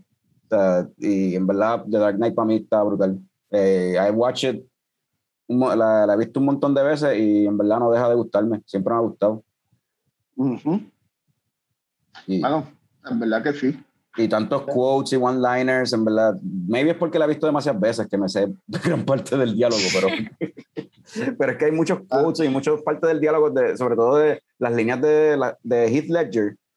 Tiene muchas cosas que son bien memorables de las que dice. Y, este, y Michael Caine as Alfred también tiene unos quotes bien buenos, tiene una- unas líneas bien memorables. En verdad que sí. En verdad, wow. Es una película tan, tan fucking buena, en verdad. Y, y- y- Y, sí, tiene one-liners, tiene, tiene todo lo que necesita un summer blockbuster y, al mismo tiempo una película tan seria y tan legit. Eh, es una obra de arte, en verdad. Y as serious as it is, it does, o sea, no carece de humor. It Ujú. does have humor. Tiene cosas bien sutiles. O sea, el mismo personaje del Joker, cuando I'm gonna show you a trick, I'm gonna make this pencil disappear. Ah, Como que es funny de la forma que cuando él, como él reacciona y acaba de asesinar a un tipo, you know, pero da risa. Y también hay una escena con Alfred, cuando Bruce está diciendo como que, mira, pues, para el carajo, este tipo va a seguir matando gente, pues me voy a entregar. Este, y entonces este Alfred dice como que le dice algo ahí y como que, ah, pero cuando encuentren esto y yo no pendeja, bla, bla, bla, como que me pueden implicar a mí. Y Bruce le dice, yo le voy a decir a todo el mundo que fue tu idea. Que te está pendeja, lo de Batman fue idea tuya, cabrón. o sea, que hay cierto humor ahí como que, anyway, como que bien sutil. Super good. Y sin mencionar que fue uno de los últimos trabajos de Heath Ledger también, que, que en la película su actuación fue tremenda. Sí, de verdad que sí. So, yes. Uh, 2000. Yeah, it, it gets harder and harder as the, as the years harder. go on. Like, yo, mira, mi lista tengo como que más opciones desde los 80s y mientras estaba buscando por décadas, como que no encontraba nada. Puse aquí Wally um, y puse también, although no creo que fue, es que siendo blockbuster, I really don't don't think it was a, a blockbuster. Inglorious Bastards. Mm, it was. Do you think so? A, Porque fue, uh, okay, fue julio uh, 2000. Vendió, vendió bastante taquilla. 2009. Um, estaba exacto, Brad Pitt, este, ¿quién más sale en esa película? ¿Cómo se llama el de? Este, sale el director este, Ella Roth, que estaba pegado con la película. Sí, no, pero, sí, sí, pero el, el, eh, ¿Qué se llama? El que sale Magneto, este, Michael Fassbender sale ahí, ¿no? Michael Fassbender. Michael Fassbender, yeah. Y sí, sale, so fue como que yeah. late 2000s, pero este, el gross fue súper alto, like, súper buenos actores. La película en general, ¿sabes? It's a good movie, too. So, esa era la que tenía en la lista. It, that's a good, really pick. good pick. Ese, ese, es un muy buen pick. Y it, it is a summer blockbuster. Y eh, porque ya, uh -huh. en, ya para ese tiempo, ya el nombre de Tarantino es un selling point en movies. Right. O sea, sí. ya en ese momento Tarantino es la única película, es como que la, la, la, nota discordante dentro de este sea of action, adventures, animated, family movies y, y superhero y whatever. Tarantino tiene una película en cualquier momento y people go to the fucking movies a ver una película. Exacto. Sí, eh, Christopher Waltz era el nombre que estaba buscando también. Yeah, Christopher Waltz. Wow, es el actor en verdad, me encanta. Y sí, uh, yo la vi en el cine en verano y para mí fue un blockbuster en verdad. Para mí ya mi obsesión con Tarantino fue después de ver Pulp Fiction a principios de los 2000 y de ahí salió Kill Bill en el cine y wow, súper obsesionado con hasta el día de hoy con Tarantino. Y, mano, yo me acuerdo cuando la vi en el cine, y es un blockbuster, en verdad. Eh, todas las películas de Tarantino se cocinan a, a fuego lento, pero el tercer acto eh, tiene un, ese climax ahí que tiene todos los blockbusters ahí. Uh -huh. eh, cuando terminan quemando el cine y todo, es un buen climax de blockbuster. Y, mano, me encanta esa escena de, con Michael Fassbender cuando están jugando la, de adivinar el personaje con la carta, que oh, termina todo el mundo matándose. Bueno, o sea, wow, es una película tan buena y el diálogo también, como el personaje de Christoph Waltz te dice rata por ser judío en la cara y tú piensas que está haciendo nice contigo. ¡Boom! De los mejores personajes para esa época, en verdad, Christoph Waltz es siendo actor. Y es cierto, es cierto lo que dice Norbert este, con Christopher Waltz y las películas de Tarantino, como que se van cocinando poco a poco. Una de mis escenas preferidas es el diálogo que él tiene en la mesa, que crea un montón de tensión, que la familia uh -huh. se está escondiendo debajo de, de, ¿no? de, la casa. Exacto, al principio. Eso, desde el principio tienes este elemento de, de tensión and it only gets uh -huh. worse and worse. So esa, esa yeah. it's a good movie. Yeah. Eduardo, your pick in the 2000s del 2000 al 2009. Scotch, Scotchy Scotch. I love Scotch. Anchorman. Here it goes. Down my belly. Big classy San Diego. So yeah, Anchorman, The Legend of Ron Burgundy. Yeah. Este, esa es la película que, wow, um, uh, Will Ferrell con Elf había pegado, pero con Anchorman fue que despegó y la carrera de Will Ferrell se convirtió en algo gigante. Y esta película es so awesome in so many ways. Tiene tantos quotes, tiene un cast formidable, la dirección de Adam McKay estaba brutal. Después de esta película, Adam McKay con él trabajaría en Talladega Nights, The Other Guys, haría también The Big Short, haría, produciría The Funny or Dies sets. Um, pero esta película, wow, sale Christina Applegate, Paul Rudd, Steve Carell, eh, Dave Kushner. Entonces tiene eh, minor roles de Fred Armisen, Jack Black, Danny Trejo, Tim Robbins, Ben Stiller, Luke Wilson, Seth Rogen. Oh my God, so many comedian genius en una película. Este, el vibe setentoso de la película. Jack Black también. Jack Black, yeah. Este, so many good quotes. It's, it's a funny movie from start to finish. And, um, I love it. I love it so much. Yo estaba loco cuando fui a ver al cine, la compré y la veo casi, like, si no todos los años, cada dos años. It's a, it's a movie that I love. So, yeah. Esa película está, es súper buena. ¿verdad? Si, si, se fijan, es un remake de West Side Story, básicamente. Es la misma historia de West Side Story, pero con reporteros, con canales de televisión en vez de gatas. Sí. Como que. pues. Yo, yo, lo veía más, esa escena yo la veía más como, como la película esta, The Warriors, cuando llegaron todos a pelear, las gangas. No, no veo, no veo mucho lo que, lo que Norbert dice, quizás en algunos elementos, pero la historia en verdad no veo que sea como, o sea, esa historia es un romance entre gente que viene de dos facciones distintas y acá en realidad ese no es el caso, es como un romance entre un tipo y su compañera de trabajo y entonces es la jodienda del sexismo y el machismo que como que no le, permite aceptar que ella puede hacer el, el, rol al lado de él y qué sé yo, y eso, esa competencia... Pero, la escena de la estación de televisor cuando se encuentran a pelear... Ah, sí, eso, eso, eso, es estilo oh, West Side Story, sí. Eso, es bien, bien de Warriors también. Y Warriors también, sí. ok. Pero pues, ¿alguno de ustedes llegó a conseguir este, ¿cómo es que se llama el perfume que usaba Paul Roth? Este, Black, Black Panther, Sex Panther. Sex, Panther. Era, Sex Panther. Que la cajita habría ser. ¿Lo llegaron a vender en verdad? Yo creo que sí, había una réplica de eso. Pero es que, lo que, que, que te terminan pegándole la manguera porque apestaba bien cabrón el perfume Ya. ya yo lo iba a buscar para Navidad, para Mike. Norbert, dime tú una película de los 2000s. Uh, Thousand, uh, Blockbuster. Eh, tengo que mencionar la que comenzó el MCU, Iron Man, mayo del 2008.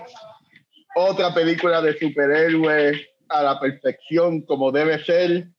Eh, eh, combina como que el, la visión de un cómic uh, de Spider-Man, de Sam Raimi, con la seriedad de The Dark Knight y wow, mano, súper nítida. Uh, todavía una de mis películas del MCU favoritas. ¿Y cuántas películas del MCU han salido?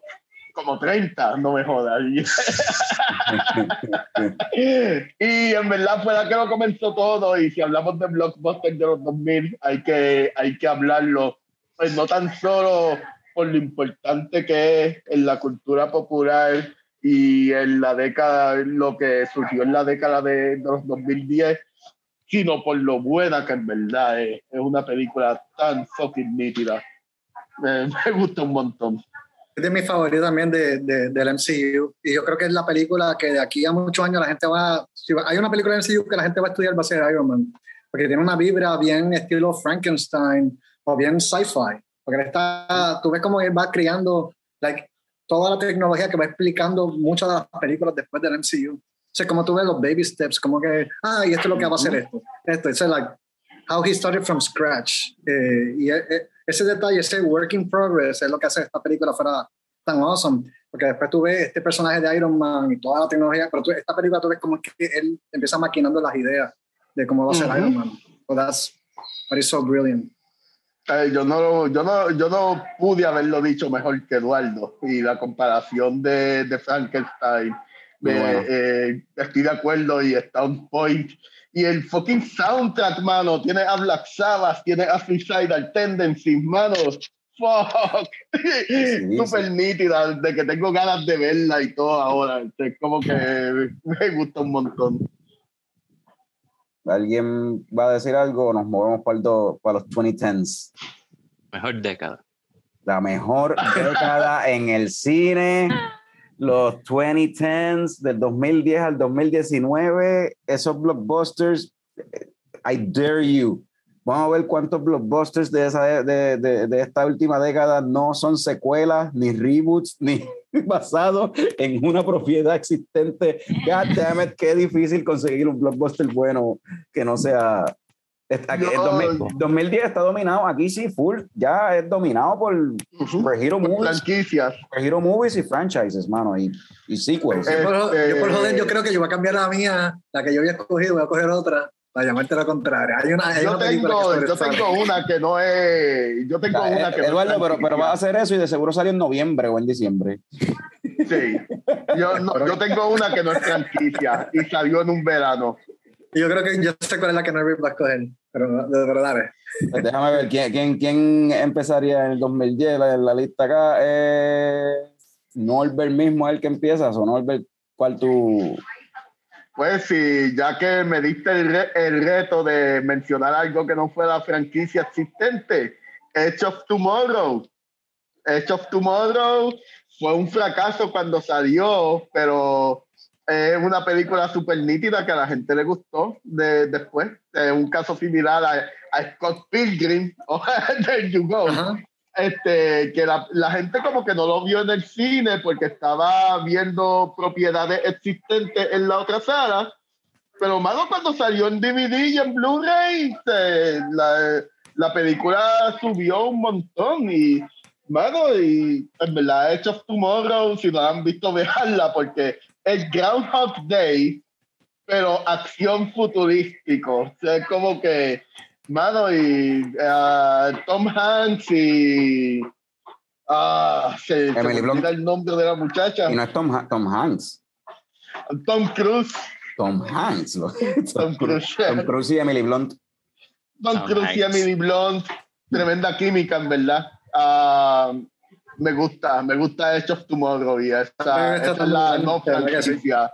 Fíjate, iba a debatir si, si son blockbusters porque no pegaron cuando salió, pero sí, sí, pegaron, como dice, cuando salió DVD, pero fue rápido, no como Blade Runner, la original, que fue overtime. Salió en VHS fue poco a poco, overtime. No, esto fue como que tan pronto salieron de los cines que estaba available en DVD, como que subieron rápido. So. Yo también, yeah, yo también estaba pensando en eso, sí. Yo también estaba pensando eso mismo que dice Mikey, si debatir eso, de que sí, pues, pero al principio lo mencionamos, o sea, al principio hablamos de eso, si tiene que ser successful para ser considerado un blockbuster, ya a esta altura mucha gente le llama blockbuster a simplemente a cualquier big budget production, casi. Sí. So, uh -huh. Pero es verdad lo que dice Mikey anyway, ese, que esa película, el problema con esa película fue el marketing, que la gente no fue a verla al cine, pero una vez la gente la vio en, en, video, en video, en VOD, y en, todo el mundo dice, está, a todo el mundo le gusta. So, no, Eduardo, sí, mano. Eduardo, del 2000 al 2009, vamos a coger esta década más rapidito porque ya llevamos más de hora y media grabando. Sí, del 2010 al, 2000. al 2019. Perdón, del 2010 al 2019, perdón. Hermano, la, la primera cerveza del día y chilea. Salió en el 2019, la que yo voy a coger. En el 2019 había muchas películas de superhéroes como loco, había muchas family friendly movies y dentro de todas esas películas hay una película que no es secuela ni reboot. Oh, wow. Pero el casting que hizo que todo el mundo fuera al cine fue porque el año anterior, en verano también, salió una película de él, que fue su debut, y que la gente voló encanto de la mente de ellos cuando salió esa película. Oh, we have to see this movie now. Y es Midsommar. Midsommar salió, uh, please, dime que salió en verano. Yo sí, yo. Midsommar salió en verano, sí. Yo creo que salió, salió en verano. verano. Yo la vi en el cine en verano se tardó en llegar a Puerto Rico, pero yo la vi en Nueva York, uh, cuando estaba en Nueva York en el verano yeah. del 2019. So, sí. Awesome. okay. Midsommar fue esta película super weird, pero no creepy. sé si cae. Yo no, bueno, eso, no, yo no sé si eso es un blockbuster en realidad, porque quién estaba esperando esa película, como que no había, no había buzz, no había como que Y aún después, Mano, de, y aún después de que Eh, salió Money la mayor- Talks, ¿cuánto- ¿cuántos chavos hizo? Like, La, Ya no, hizo- la película, hizo- la hizo película producida por A24. Tú no te vas más anti-blockbuster que eso, que A24. O sea, la película hizo, hizo dinero, pero la película se hizo por... Pero por eso, eh, Money Talks, es, es una película indie que hiciste chavo, fuck, si tú eres indie si vienes pero indie no es blockbuster, loco. La Indie no gente fue a verte. Indie y blockbuster son como que términos totalmente contrarios, o sea, son antónimos. So, ok, yo, yo considero una blockbuster si es successful y grande lo suficiente que, you know, una persona de Hablamos de 50, Blair Witch 60 Project, años. ¿no? ¿Qué Ah, puede no, más que- indie que The Blair Witch Project? No, no, pero no, no tanto lo de indie, es cuán mainstream Ajá. eh, más bien, ¿verdad? Como que si, si tu padre y si tu abuelo sabe de la película, pues it's probably un blockbuster porque es tan grande, pero Midsommar, fuera de movie nerds y movie buffs como nosotros, que estamos excited para eso, el mainstream, like, ¿qué es eso, Midsommar? Como La y- mayoría- y por eso, como que, por esa, esa razón no, no lo veo como un blockbuster. Sí, Una la- película cabrona, una de mis favoritas, Pero pero. esa película está. Yeah, pero la- la- pero la mayoría de la Está gente no sabe, no, ni sabe que existe esa película. Ni siquiera sabe que esa película existe. So, ¿Cómo Ajá. va a ser un blockbuster? Block did- yo, la, yo la vi en Nueva? York. Yo la vi en Nueva York, en un cine que está ah, justamente al lado del Yankee Stadium, que está en una zona del Bronx eh, bien populada. Y la sala estaba vacía. Yeah. No sé. Te lo dije, Eduardo, no hiciera eso. No trates de, de, de coger el- de- de aceptar el reto. La única película, I don't que, want to bust la- your bubble, ¿verdad? Pero. la única película que, que, que existe es la que dijo Norbert, yo creo, y otra más que tengo en la mente, que no te voy a decir cuál es, pero ¿De qué? Ah, que es un, que fue un, es un summer blockbuster de Blockbuster. 2010 a 2019, pero que, y que no es un, y que es Que no una- un sequel. no es un sequel ni nada de eso. Ok. Yeah. Pues el, el, el mío es un sequel. Ok. Pues No, Eduardo, no. Eduardo va a forfeit tu, tu, tu pick, este, te quedas con Midsummer a las malas. No, me quedo, iba a hablar de John Wick, part- Chapter 3. Ese era mi pick original. Ah, pues, Ah, pues esa- esa sí, Pero- esa esa sí. sí. Pero I didn't want to talk about Yeah. like sequels. So, yeah. Ah, bueno. Pero esa sí, esa, esa sí es un, un blockbuster y salió en mayo, so ya, esa, es, esa, es, esa sí es, es un blockbuster. Even though es un- es que luego es que no hay break, ahí sí, son sequels, mano. De verdad que sí. Y la primera de John Wick, eh, iba a chequear si podemos hablar de la primera de John Wick, que lo comenzó todo. Salió en octubre del Pues 2014. salió, No exacto, Ya, y, no, y, y no fue un blockbuster anyway la primera de John Wick porque la- nadie sabía que era, o sea, en verdad no fue así tan, fue después cuando salió en VOD que la mayoría de la gente la, la vio y, y ahí fue Sí. que empezó. la película se hizo viral por lo absurdo que es que todo fuera por un perrito y, y este cabrón Keanu Reeves se volvió un meme en el internet y bla bla bla y ese es el éxito de John Wick. Y la 3 Eh, y la, la, eh, la tres está nítida, a mí me gusta la 3 que es como, es como un video game y vas por Ajá. niveles, como que tienes el nivel de los caballos que usan los caballos. Hay, está- una parte que es con las que están como en un museo de cuchillas, de, de espadas y cosas así, armas filosas. Hay una Es parte que de, hay un los espejos, es como si fuera un video game, cada es un nivel diferente. Mira esta pelea Para en mí- este setting, la de los perros. Todas son como un videogame. Como que, ¿qué otra película tú has visto que el tipo está disparando a todo el mundo bien rápido, así, ¡pam, pam, pam! ¡pam, pam, pam, pam, pam! pam! como si fuera un videogame. Eso es, es algo que se ve en videojuegos solamente. Que eso es, como estilo... que una película tan moderna, como parece un videojuego, se hizo famosa por ser viral en el internet. Es un ejemplo de los 2010 de que full. Y este, pero lo que pasa es que tú no entiendes, Norbert, eso no es que sea un video es que es un- una técnica, se llama Gun Fu. Kung Fu. Oh. Ok. Así, así It's le a llaman los, los creadores de John Wick, dicen, porque ellos son, eran, si no me equivoco, ellos eran este, stunt coordinators y directores de stunts y eso, antes de ponerse a, Sí, a- a este, el trabajar. director, de hecho, el director era el stunt de The Crow, de Ajá. Brandon Lee. Oh, wow. Y, y él sale en la película. Él es uno de los stunts en la película, de hecho, en, en la de John Wick, el mismo director. Pues cuando ellos hicieron este, estas películas, ellos dijeron que ellos lo, lo- le, ¿cómo es? Ellos le llamaban Gun Fu, el estilo de pelea que ellos portray en, en las películas de John Wick. Porque es como que artes marciales y si te fijas, es así, tú ves John Wick que va pam, pam, pero está como que a veces forcejeando con el mismo tipo y le pega un tiro y el headshot. Y, Exacto. O sea, como que es como usando la pistola como si fuera, qué sé yo, una, un blade o una espada. Casi, bien weird. Sí. De verdad que, wow. Y Y se cool. los perros Eh, subiendo las estaría paredes. Estaría cabrón si, como que cada vez que sale un John Wick movie, la, la, la, la- las muertes por violencia de, de pistola van bajando porque la gente empieza a hacer flips y vueltas para disparar, pero, pero fallan porque no, no, como que hace una, Primero termina No, lo- y lo- rompiéndose el cuello, tratando de brincar que... Sí, que- exacto, no ay, disparado. puñeta, la espalda, la Ah. espalda. ah. No, y, y, y accidentally shot the- se, se disparan en el pie o algo así, se disparan Ajá, uno, mismo, ellos, ellos uno mismo. Baja el rate de Sí. murders y sube el de suicide por like. El de accidental suicide. Ajá. Yeah, accidental suicide. Mano, Ah, eh, iba, iba a me dispararle un tipo mientras estaba haciendo un backflip y pegándome el tiro en el gut sin querer. Como que. Pegándote el tiro en las bolas ahí. sin Ah. querer. Oh. Mira, eh, también me gusta en cuestión de estética, esta estética neo-noir. ah, me encanta un montón, muchos colores neones y cosas así. Como que también me encanta. Y, wow, sí, eh, tanto en estética como en acción, para mí John Wick es de lo mejor que ha salido en un par de años. Jasmine, Uh, 2019. Pensé que era la que iba a decir Eduardo.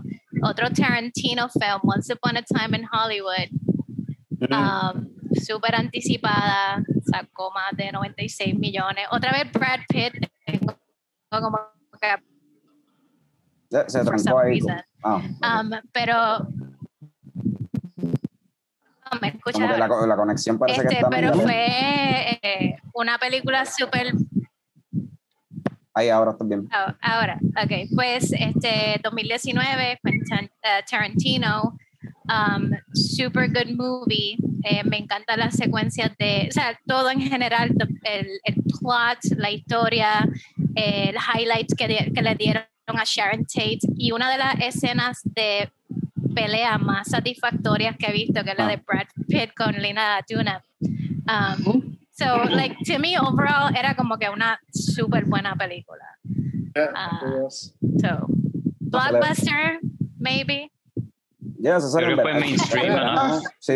Fue Eh, mainstream. es ¿no? Tarantino, eh, todo lo que Tarantino. es fucking Tarantino, o sea, se puede considerar blockbuster en verdad. De cierto Eh, tiempo en me adelante, acuerdo- sí. De cierto Eh, me tiempo en acuerdo adelante, sí. que ajá, fue la primera película que vi en un cine de Alaska, cuando, cuando me mudé a Alaska. el mismo día que llegué a la casa, ah, yo le dije, le digo a la flaca, mira Ruti, en verdad, esta película no estaba en los cines de Puerto Rico todavía y estoy loco por verla. Estoy cansado por el viaje, sé que es nuestro primer día en Alaska, pero yo tengo que verla. Once Upon a Time in Hollywood, yo tengo que verla. Pues y ella, pues yo estoy cansado del viaje, pues vete tú entonces. y ese mismo día que me mudé a Alaska, fui al cine a ver Once Upon a Time in Super Hollywood. satisfying esa llegada, me imagino. Súper película. satisfying, en verdad. En verdad, en verdad que sí. Y wow, es fucking Tarantino. De que el libro salió, salió el libro de Once Upon a Time in Hollywood, que es como que una extensión de la historia. Ahí lo tengo, lo compré cuando, el primer día que salió y todo. Es como que así de mucho me gusta la jodida película. Nice. Ponce Tarantino Sí. Food Fetish en Hollywood. Yeah. Lo es que la película por poco no sale, mano. Ujú. Esa película Ah, de script really? se lo robaron. Oh, ¿verdad? Oh, sí, Sí, eso- alguien, alguien leaked, leaked el script y Tarantino se molestó y dijo, no voy a hacer la película ya. Eso no fue Y Ah, no hace actores la lo convencieron de que, de que hazlo. Eso fue con esa. Yo pensaba que fue con Hateful Eight. ¿Qué pasó eso? Ah, perdóname, sí, fue, fue con Hateful Eight. Ya, Ah, ok. ok. sí, sí. Sí, fue- de verdad sí fue con Hateful Es que ahora, nada, me pusiste. Sí, sí, fue, fue, fue Hateful No, no, fue con Hateful Eight. Ahora me acordé que Fue con Hateful Eight. Ok. A mí algo que yo viendo la película, Once Upon a Time in Hollywood, que, sea, esta película pues es donde más Tarantino este, es más, eh, ¿cómo es? este Honesto con su food fetish, porque, damn it, que mucho eh, enfoca los pies de todo el mundo y los zapatos de sus personajes. que llegó un punto en el que yo estaba tratando de ver si había algún tipo de simbolismo con la cuestión de los zapatos, de, porque pues, la, este, Brad Pitt usaba este, unas botas, entonces los zapatos, este usaba zapatos de vestir, este DiCaprio, entonces, entonces lo, eh, quería ver si había como que algún tipo de, de, de, cuestión en la gente, porque había otros personajes que se pasaban descalzo o en sandalias. Si había como que algún tipo de significado de que la gente que estaba descalzo con sandalias, pues eran los Manson, o sea, eran del cult de, de Manson o no necessarily, y nunca logré descifrar nada. He's just, he just likes feet and shoes. pero, eso, eso, eh, pero eso es de verdad, like, eso es realmente un king que él tiene. Ay, yo entiendo que sí, porque... O sea, hay muchos shots de él, o sea, en sus películas, como que esos shots a los pies o los tenis. O algo. Porque los dos que me acuerdo es en Kill Bill, la primera, con los pies, pero me hizo lógica con el story, como que she's paralyzed y poco a poco empieza con los toes y el resto. Y después lo otro era en... en Pulp Fiction, en, cuando Uma Thurman está bailando también. Ah, ah enfocaron, es que no me acuerdo con lo demás. Oh, sí, cuando se para así con, con, los, con los zapatos que va a poner este girl. Que pone los zapatos que ella, y cuando ella empieza a bailar, enfoca mucho los, los pies, el movimiento de los pies. Y a, sí. y a Travolta también. Con, y Travolta también. Uh -huh. Y la, la los, los pies, me encanta. Ajá. Que no, pues no fue en una película que él dirigió, pero en From Dusk Till Dawn Ah, cuando sí. Al Hayek le mete el pie en la boca. le mete el pie en la boca ah. y sí. Pero yo pensé en Once Upon a Time in, in Hollywood, um, cuando estaba la escena de la muchacha ¿También? que estaba en el carro con Brad Pitt, pero yo pensé que es porque algo fucked up iba a pasar, porque ella tenía sus pies en el dash y como tocando cristal, y yo pensé, uh -huh. y creo que no sé si lo hablamos ya, si yo en, en el cine, pero como que iba a haber un choque o algo, algo y si iba a joder los pies bien nasty con el vidrio. Eso, I was like ah, waiting for eso. Nunca pasó, pero. Ajá, ajá. Pero él, él, él, hace eso mucho. Él tiene una obsesión aparentemente o algo con los pies, porque él, él he shoots, he shoots este, the feet of his characters un montón. Lo hace mucho en sus películas. Este, me toca a mí, I guess. Ah, ya, yeah, me toca a mí. Del 2010 a 2019. Eh, yo voy a decir una, no es una secuela ni nada por el estilo, es un original idea, whatever, se llama Inception. Yeah, conseguí una que no es un superhero movie ni nada de eso. De esa película. Leonardo DiCaprio acá. DiCaprio y Nolan. Sí, esa película, e, esa película salió en verano. Sí, esa película salió en verano y esa película en verdad es un freaking trip visual súper nítido para cuando salió, este, un final ambiguo, abierto a la interpretación, este, es súper buena, en verdad. Tremenda película. Eh, el rewatchability, en verdad, tiene un buen rewatchability. No la puede volver a ver si está en el mood, porque un poquito drenante, pero ya después de que la ves la primera vez, no tanto, porque no tienes que prestarle ya tanto, no tienes que sí. pensarlo tanto. Ya es más simplemente enjoy de los visuales y el fucking. Bueno, esa escena, la pelea de Joseph, Joseph Gordon Levitt en el, en el pasillo ese que está eso se ve brutal. Y como, y como, lo grabaron, que ellos, they built el freaking set y giraba, o sea, estaba brutal como es filmaron que, eso. Que son, efectos, son efectos prácticos. Sí, y, mano. mano. Y en verdad bien impresionante. O sea, ver el making of de esa película es tan entretenido como ver la película de sí, por sí, en verdad. Yeah. Este, a, mí, a, mí me, me. A, a, mí, me, encanta ver esa película. Es buena to rewatch cada, de, de vez en cuando, cada cierto año. Y iba a decir como que lo, si Tenet es como que lo peor de Christopher Nolan, o por lo menos lo, highlights lo peor de él como director, um, uh -huh. Inception hace lo opuesto, como que highlights lo mejor de él. Pero ya, yeah, it's way yeah. better. Uh -huh. Mala mía, si a, a algunos de ustedes les gustó Tenet, pero... Uh, Creo que hablamos yo de no eso sé, la última vez. I'm, I'm not sure. Okay, okay. Tengo, tengo, que verla de nuevo, en verdad. Yo no sé si, me, no sé. Carlos, la vería de nuevo. Tenet, yeah, yo la vería de nuevo at some point.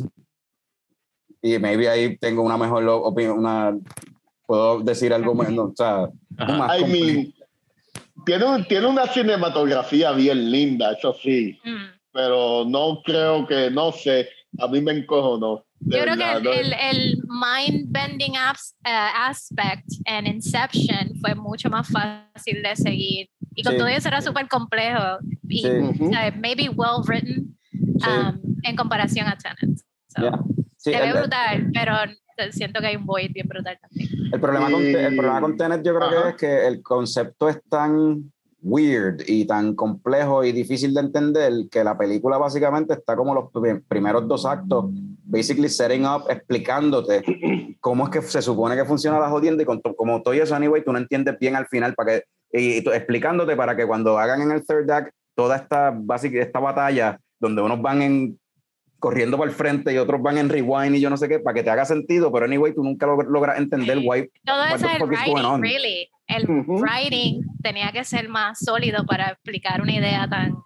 O simplificar la idea, yo no sé. Sí, I mean, pero Inception lo hizo y lo hizo súper complejo, pero estaba tan bien escrito y la dirección también estuvo súper cabrona que you could get it y la disfrutabas la primera vez que la veías. Yeah. Mi experiencia fue distinta. Y de esas películas complicadas de Christopher Nolan, es la única que en realidad me gusta porque Interstellar, a mí no me gusta Interstellar tampoco. ¿De verdad? No, no me gusta, no me gusta el final de Interstellar. Me parece que, que es bien, se termina siendo bien estúpido, bien cliché. No sé, no sé. Tengo problemas con Interstellar la vi hace poco, a ver si decía, coño, déjame ver si me gusta. Y es lo mismo que siento con Tenet. Eh, unos visuales bien cabrones eh, y, y, más nada, mano. Ese final no me gusta, no sé. No sé, pues, mano, no sé. Pues vamos a terminar esto con la película de Mikey del 2010, la secuela que, que, dijiste que iba a pick. Yeah, y yo creo que con esto cerrado con broche de oro y todo. Oh my goodness. y, mira, y, realmente es menos la película, sino más el concept de, de, la experiencia de la película, ¿verdad? Y, y, con esto voy a mencionar dos. Y las dos son sec Ah, se, tra se, se, espérate, se Era tan buena que... Tú las conoces. Alguien no quiere que tú la hables. computadora quiere take it. Ok, so, am I back? Am I back? Okay. Sí, era, era demasiado que el internet no aguantaba. Mira, so, e, es la experiencia de, de, de, de, ir al cine, el hype behind it. All ages know about it. Todo el mundo sabe de la película. Um, como que checks all the boxes of lo que es un blockbuster, tanto en la experiencia de, del hype cuando sale la película, the whole thing, el merchandising. It's all capitalist commercial shit, pero como quiera funciona. Y it starts con Force Awakens de Star Wars y termina con Avengers Endgame. Para mí, like, y, y, de hecho, Endgame creo que lo vimos todos nosotros. Creo que también estaba Carlos. Sino, so, es la este experiencia. Um, no sé si de acuerdo, estamos you know, tomando beers en, en la fila, Creo que era Eduardo, no sé si fuimos con Carlos, ¿verdad? algo, algo, no, pero algo que, anyway, te tienen, deberían acordarse. Force Awakens salió en diciembre. Eso. No, no, pero por eso, por eso. That's why es como que un, un como que asterisco, right? Y por eso es más Avengers Endgame. Empezó en diciembre y después. Ajá, exacto. Pero, pero it checks all the boxes. Solamente que pues no fue el, el, cuando en verano. Pero Avengers Endgame sí fue en verano, si no me equivoco. Sí, fue en, salió a, finales de abril, pero pues duró en el cine hasta agosto. Yo no sé, tuvo yo, creo, que todavía está en el cine, de hecho. Mira, yo tengo que, decir esto, yo tengo que confesar esto. esa vez que fuimos a ver Endgame fue una de mis mejores experiencias, voy a cumplir 37 años, de mis mejores experiencias eh, en el cine, viendo esta película con Norbert. Yo estaba sentada al lado de We were so fucking excited y fue like otra cosa. really summer blockbuster para mí eso como que reencarnó otra vez ahí. Ah, yo, yo, recuerdo eh, hace como una hora yo les dije cómo fue lo buena que fue e inolvidable que fue mi experiencia viendo Independence Day. Ah, cuando tenía como 12, 13 años tenía yo. Mano, ese niño de 12 años volvió a mí cuando vi Avengers Endgame.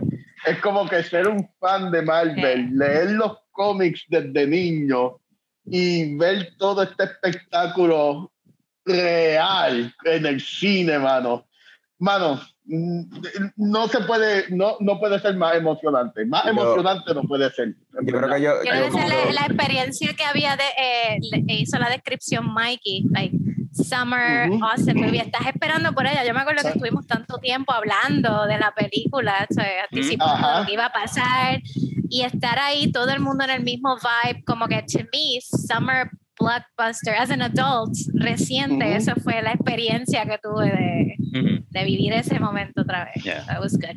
Ya, esa es la única vez que yo recuerdo, ¿verdad? Haber gritado en el cine. Literal gritar, porque uno puede, yo gas o me río, o, pero, o sea, literal yo, ¡oh! Como que me emocioné tanto cuando fucking Steve Rogers coge el martillo coge mi Sí, Ay, eso fue. Cosa más cabrona, en verdad, porque eso lleva Disney desde Avengers 2, que todo el mundo está tratando de coger el jodido martillo, y cuando resulta que Captain America también es digno, ¡oh! Fuck, mano, en verdad. Sí. Esa, esa escena yo Sí. Mira, y, y, todos nosotros siendo más, más movie buffs o más sensibles a, la arte y todo eso, pues mira, you know, podemos apreciamos películas del, del silent era, peli, you know, Jodorowsky o Scorsese o películas de Francia y, todo eso, y eso está chévere, eso está cabrón, pero el blockbuster es otra cosa y no lo considero en la mayoría arte o cinema como dice Scorsese, es otra cosa, it's a theme park, es un roller coaster.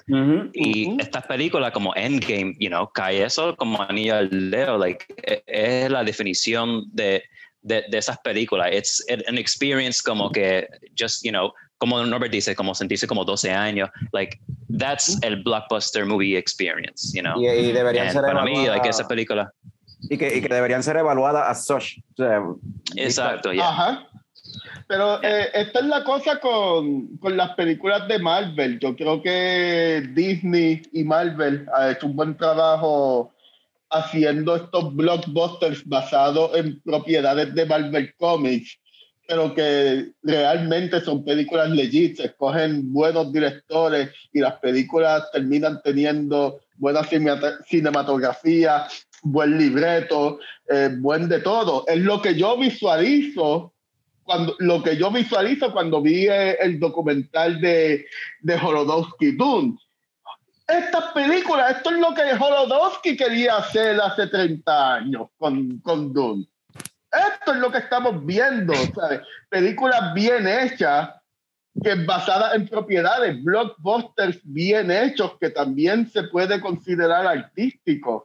Y para mí, para mí son estas películas del MCU. ahora mismo, The Eternals, el trailer me voló la cabeza y sabiendo que Chloe Seo es una artista de G, mano, estoy esperando esta película bien cabrón. Y eso para mí es lo que Marvel me da. Buen cine que a la vez me entretiene. Pues. Iba, ajá, Mikey, ¿te iba a decir? No, no, no, ya estoy de acuerdo. Ya. Ok, yo pensé que iba a cerrar el show. no, no, no, ya, ya, yo, ya, ya, ya, yo mencioné. Ya vamos para dos Mira, antes, antes de cerrar el show, Mad Max Fury Road. No Eso es lo que iba a decir ahora. Yo pensaba que alguien iba a hablar de Mad Max. Yo no cogí Mad Max, yo vi que alguien había cogido Mad Max, que ese es mi number one. Esa película, yo me acuerdo, yo hice un corillo de, de, la, de, de, mi trabajo y de pana y fuimos a ver Mad Max y fue esa experiencia tan cabrona, porque me acuerdo, fuimos a beber, después todos fuimos al cine, cogimos una silla, una fila completa entre todos nosotros. Y yo nunca, para mí, I love Mad Max. Y yo no, ha habido pocas películas donde yo estoy con la boca abierta casi toda la película. Esta mm. película es so much action pack que yo estoy así con la holy crap, ¿sabes? Los carros, las cosas esas guindando con el tipo, el tipo con la guitarra eléctrica. Este, so many, it's a, such an awesome, fun summer movie to watch. La, Pero yo la, no la cogí porque yo vi que alguien la apuntó. Y nobody. ¿Quién fuiste tú, Norbert? Yo fui, pero no sé. Eh, eh, eh, la iba a mencionar, pero el, el reto de, de, Carlos tenía que contestarlo. cogió, cogió Midsommar por, por tu culpa. ¿Verdad? Lo cuesta Midsommar en vez de decir Mad Max Fury Road. sí, mano. Porque Norbert, güey, yo pensaba que otro, no, después de nada, si Norbert no la cogió, pues la cogió Carl. No, porque como dijimos, la lista en verdad. Anyway, eh, esto hay que despedirlo porque ya vamos para dos horas. Este, así que si les gusta, si les gustó el episodio, compártanlo, déjenle un like, eh, riegue la voz y compártalo con otros cinéfilos como ustedes, como nosotros. Y este, hasta la próxima. Próximo mes venimos. No sabemos todavía con cuál de los temas vamos a escoger. Tenemos un par de ideas en mente, pero nos vemos entonces el mes que viene con otro Leche Slam. Bien, el colillo. Bye.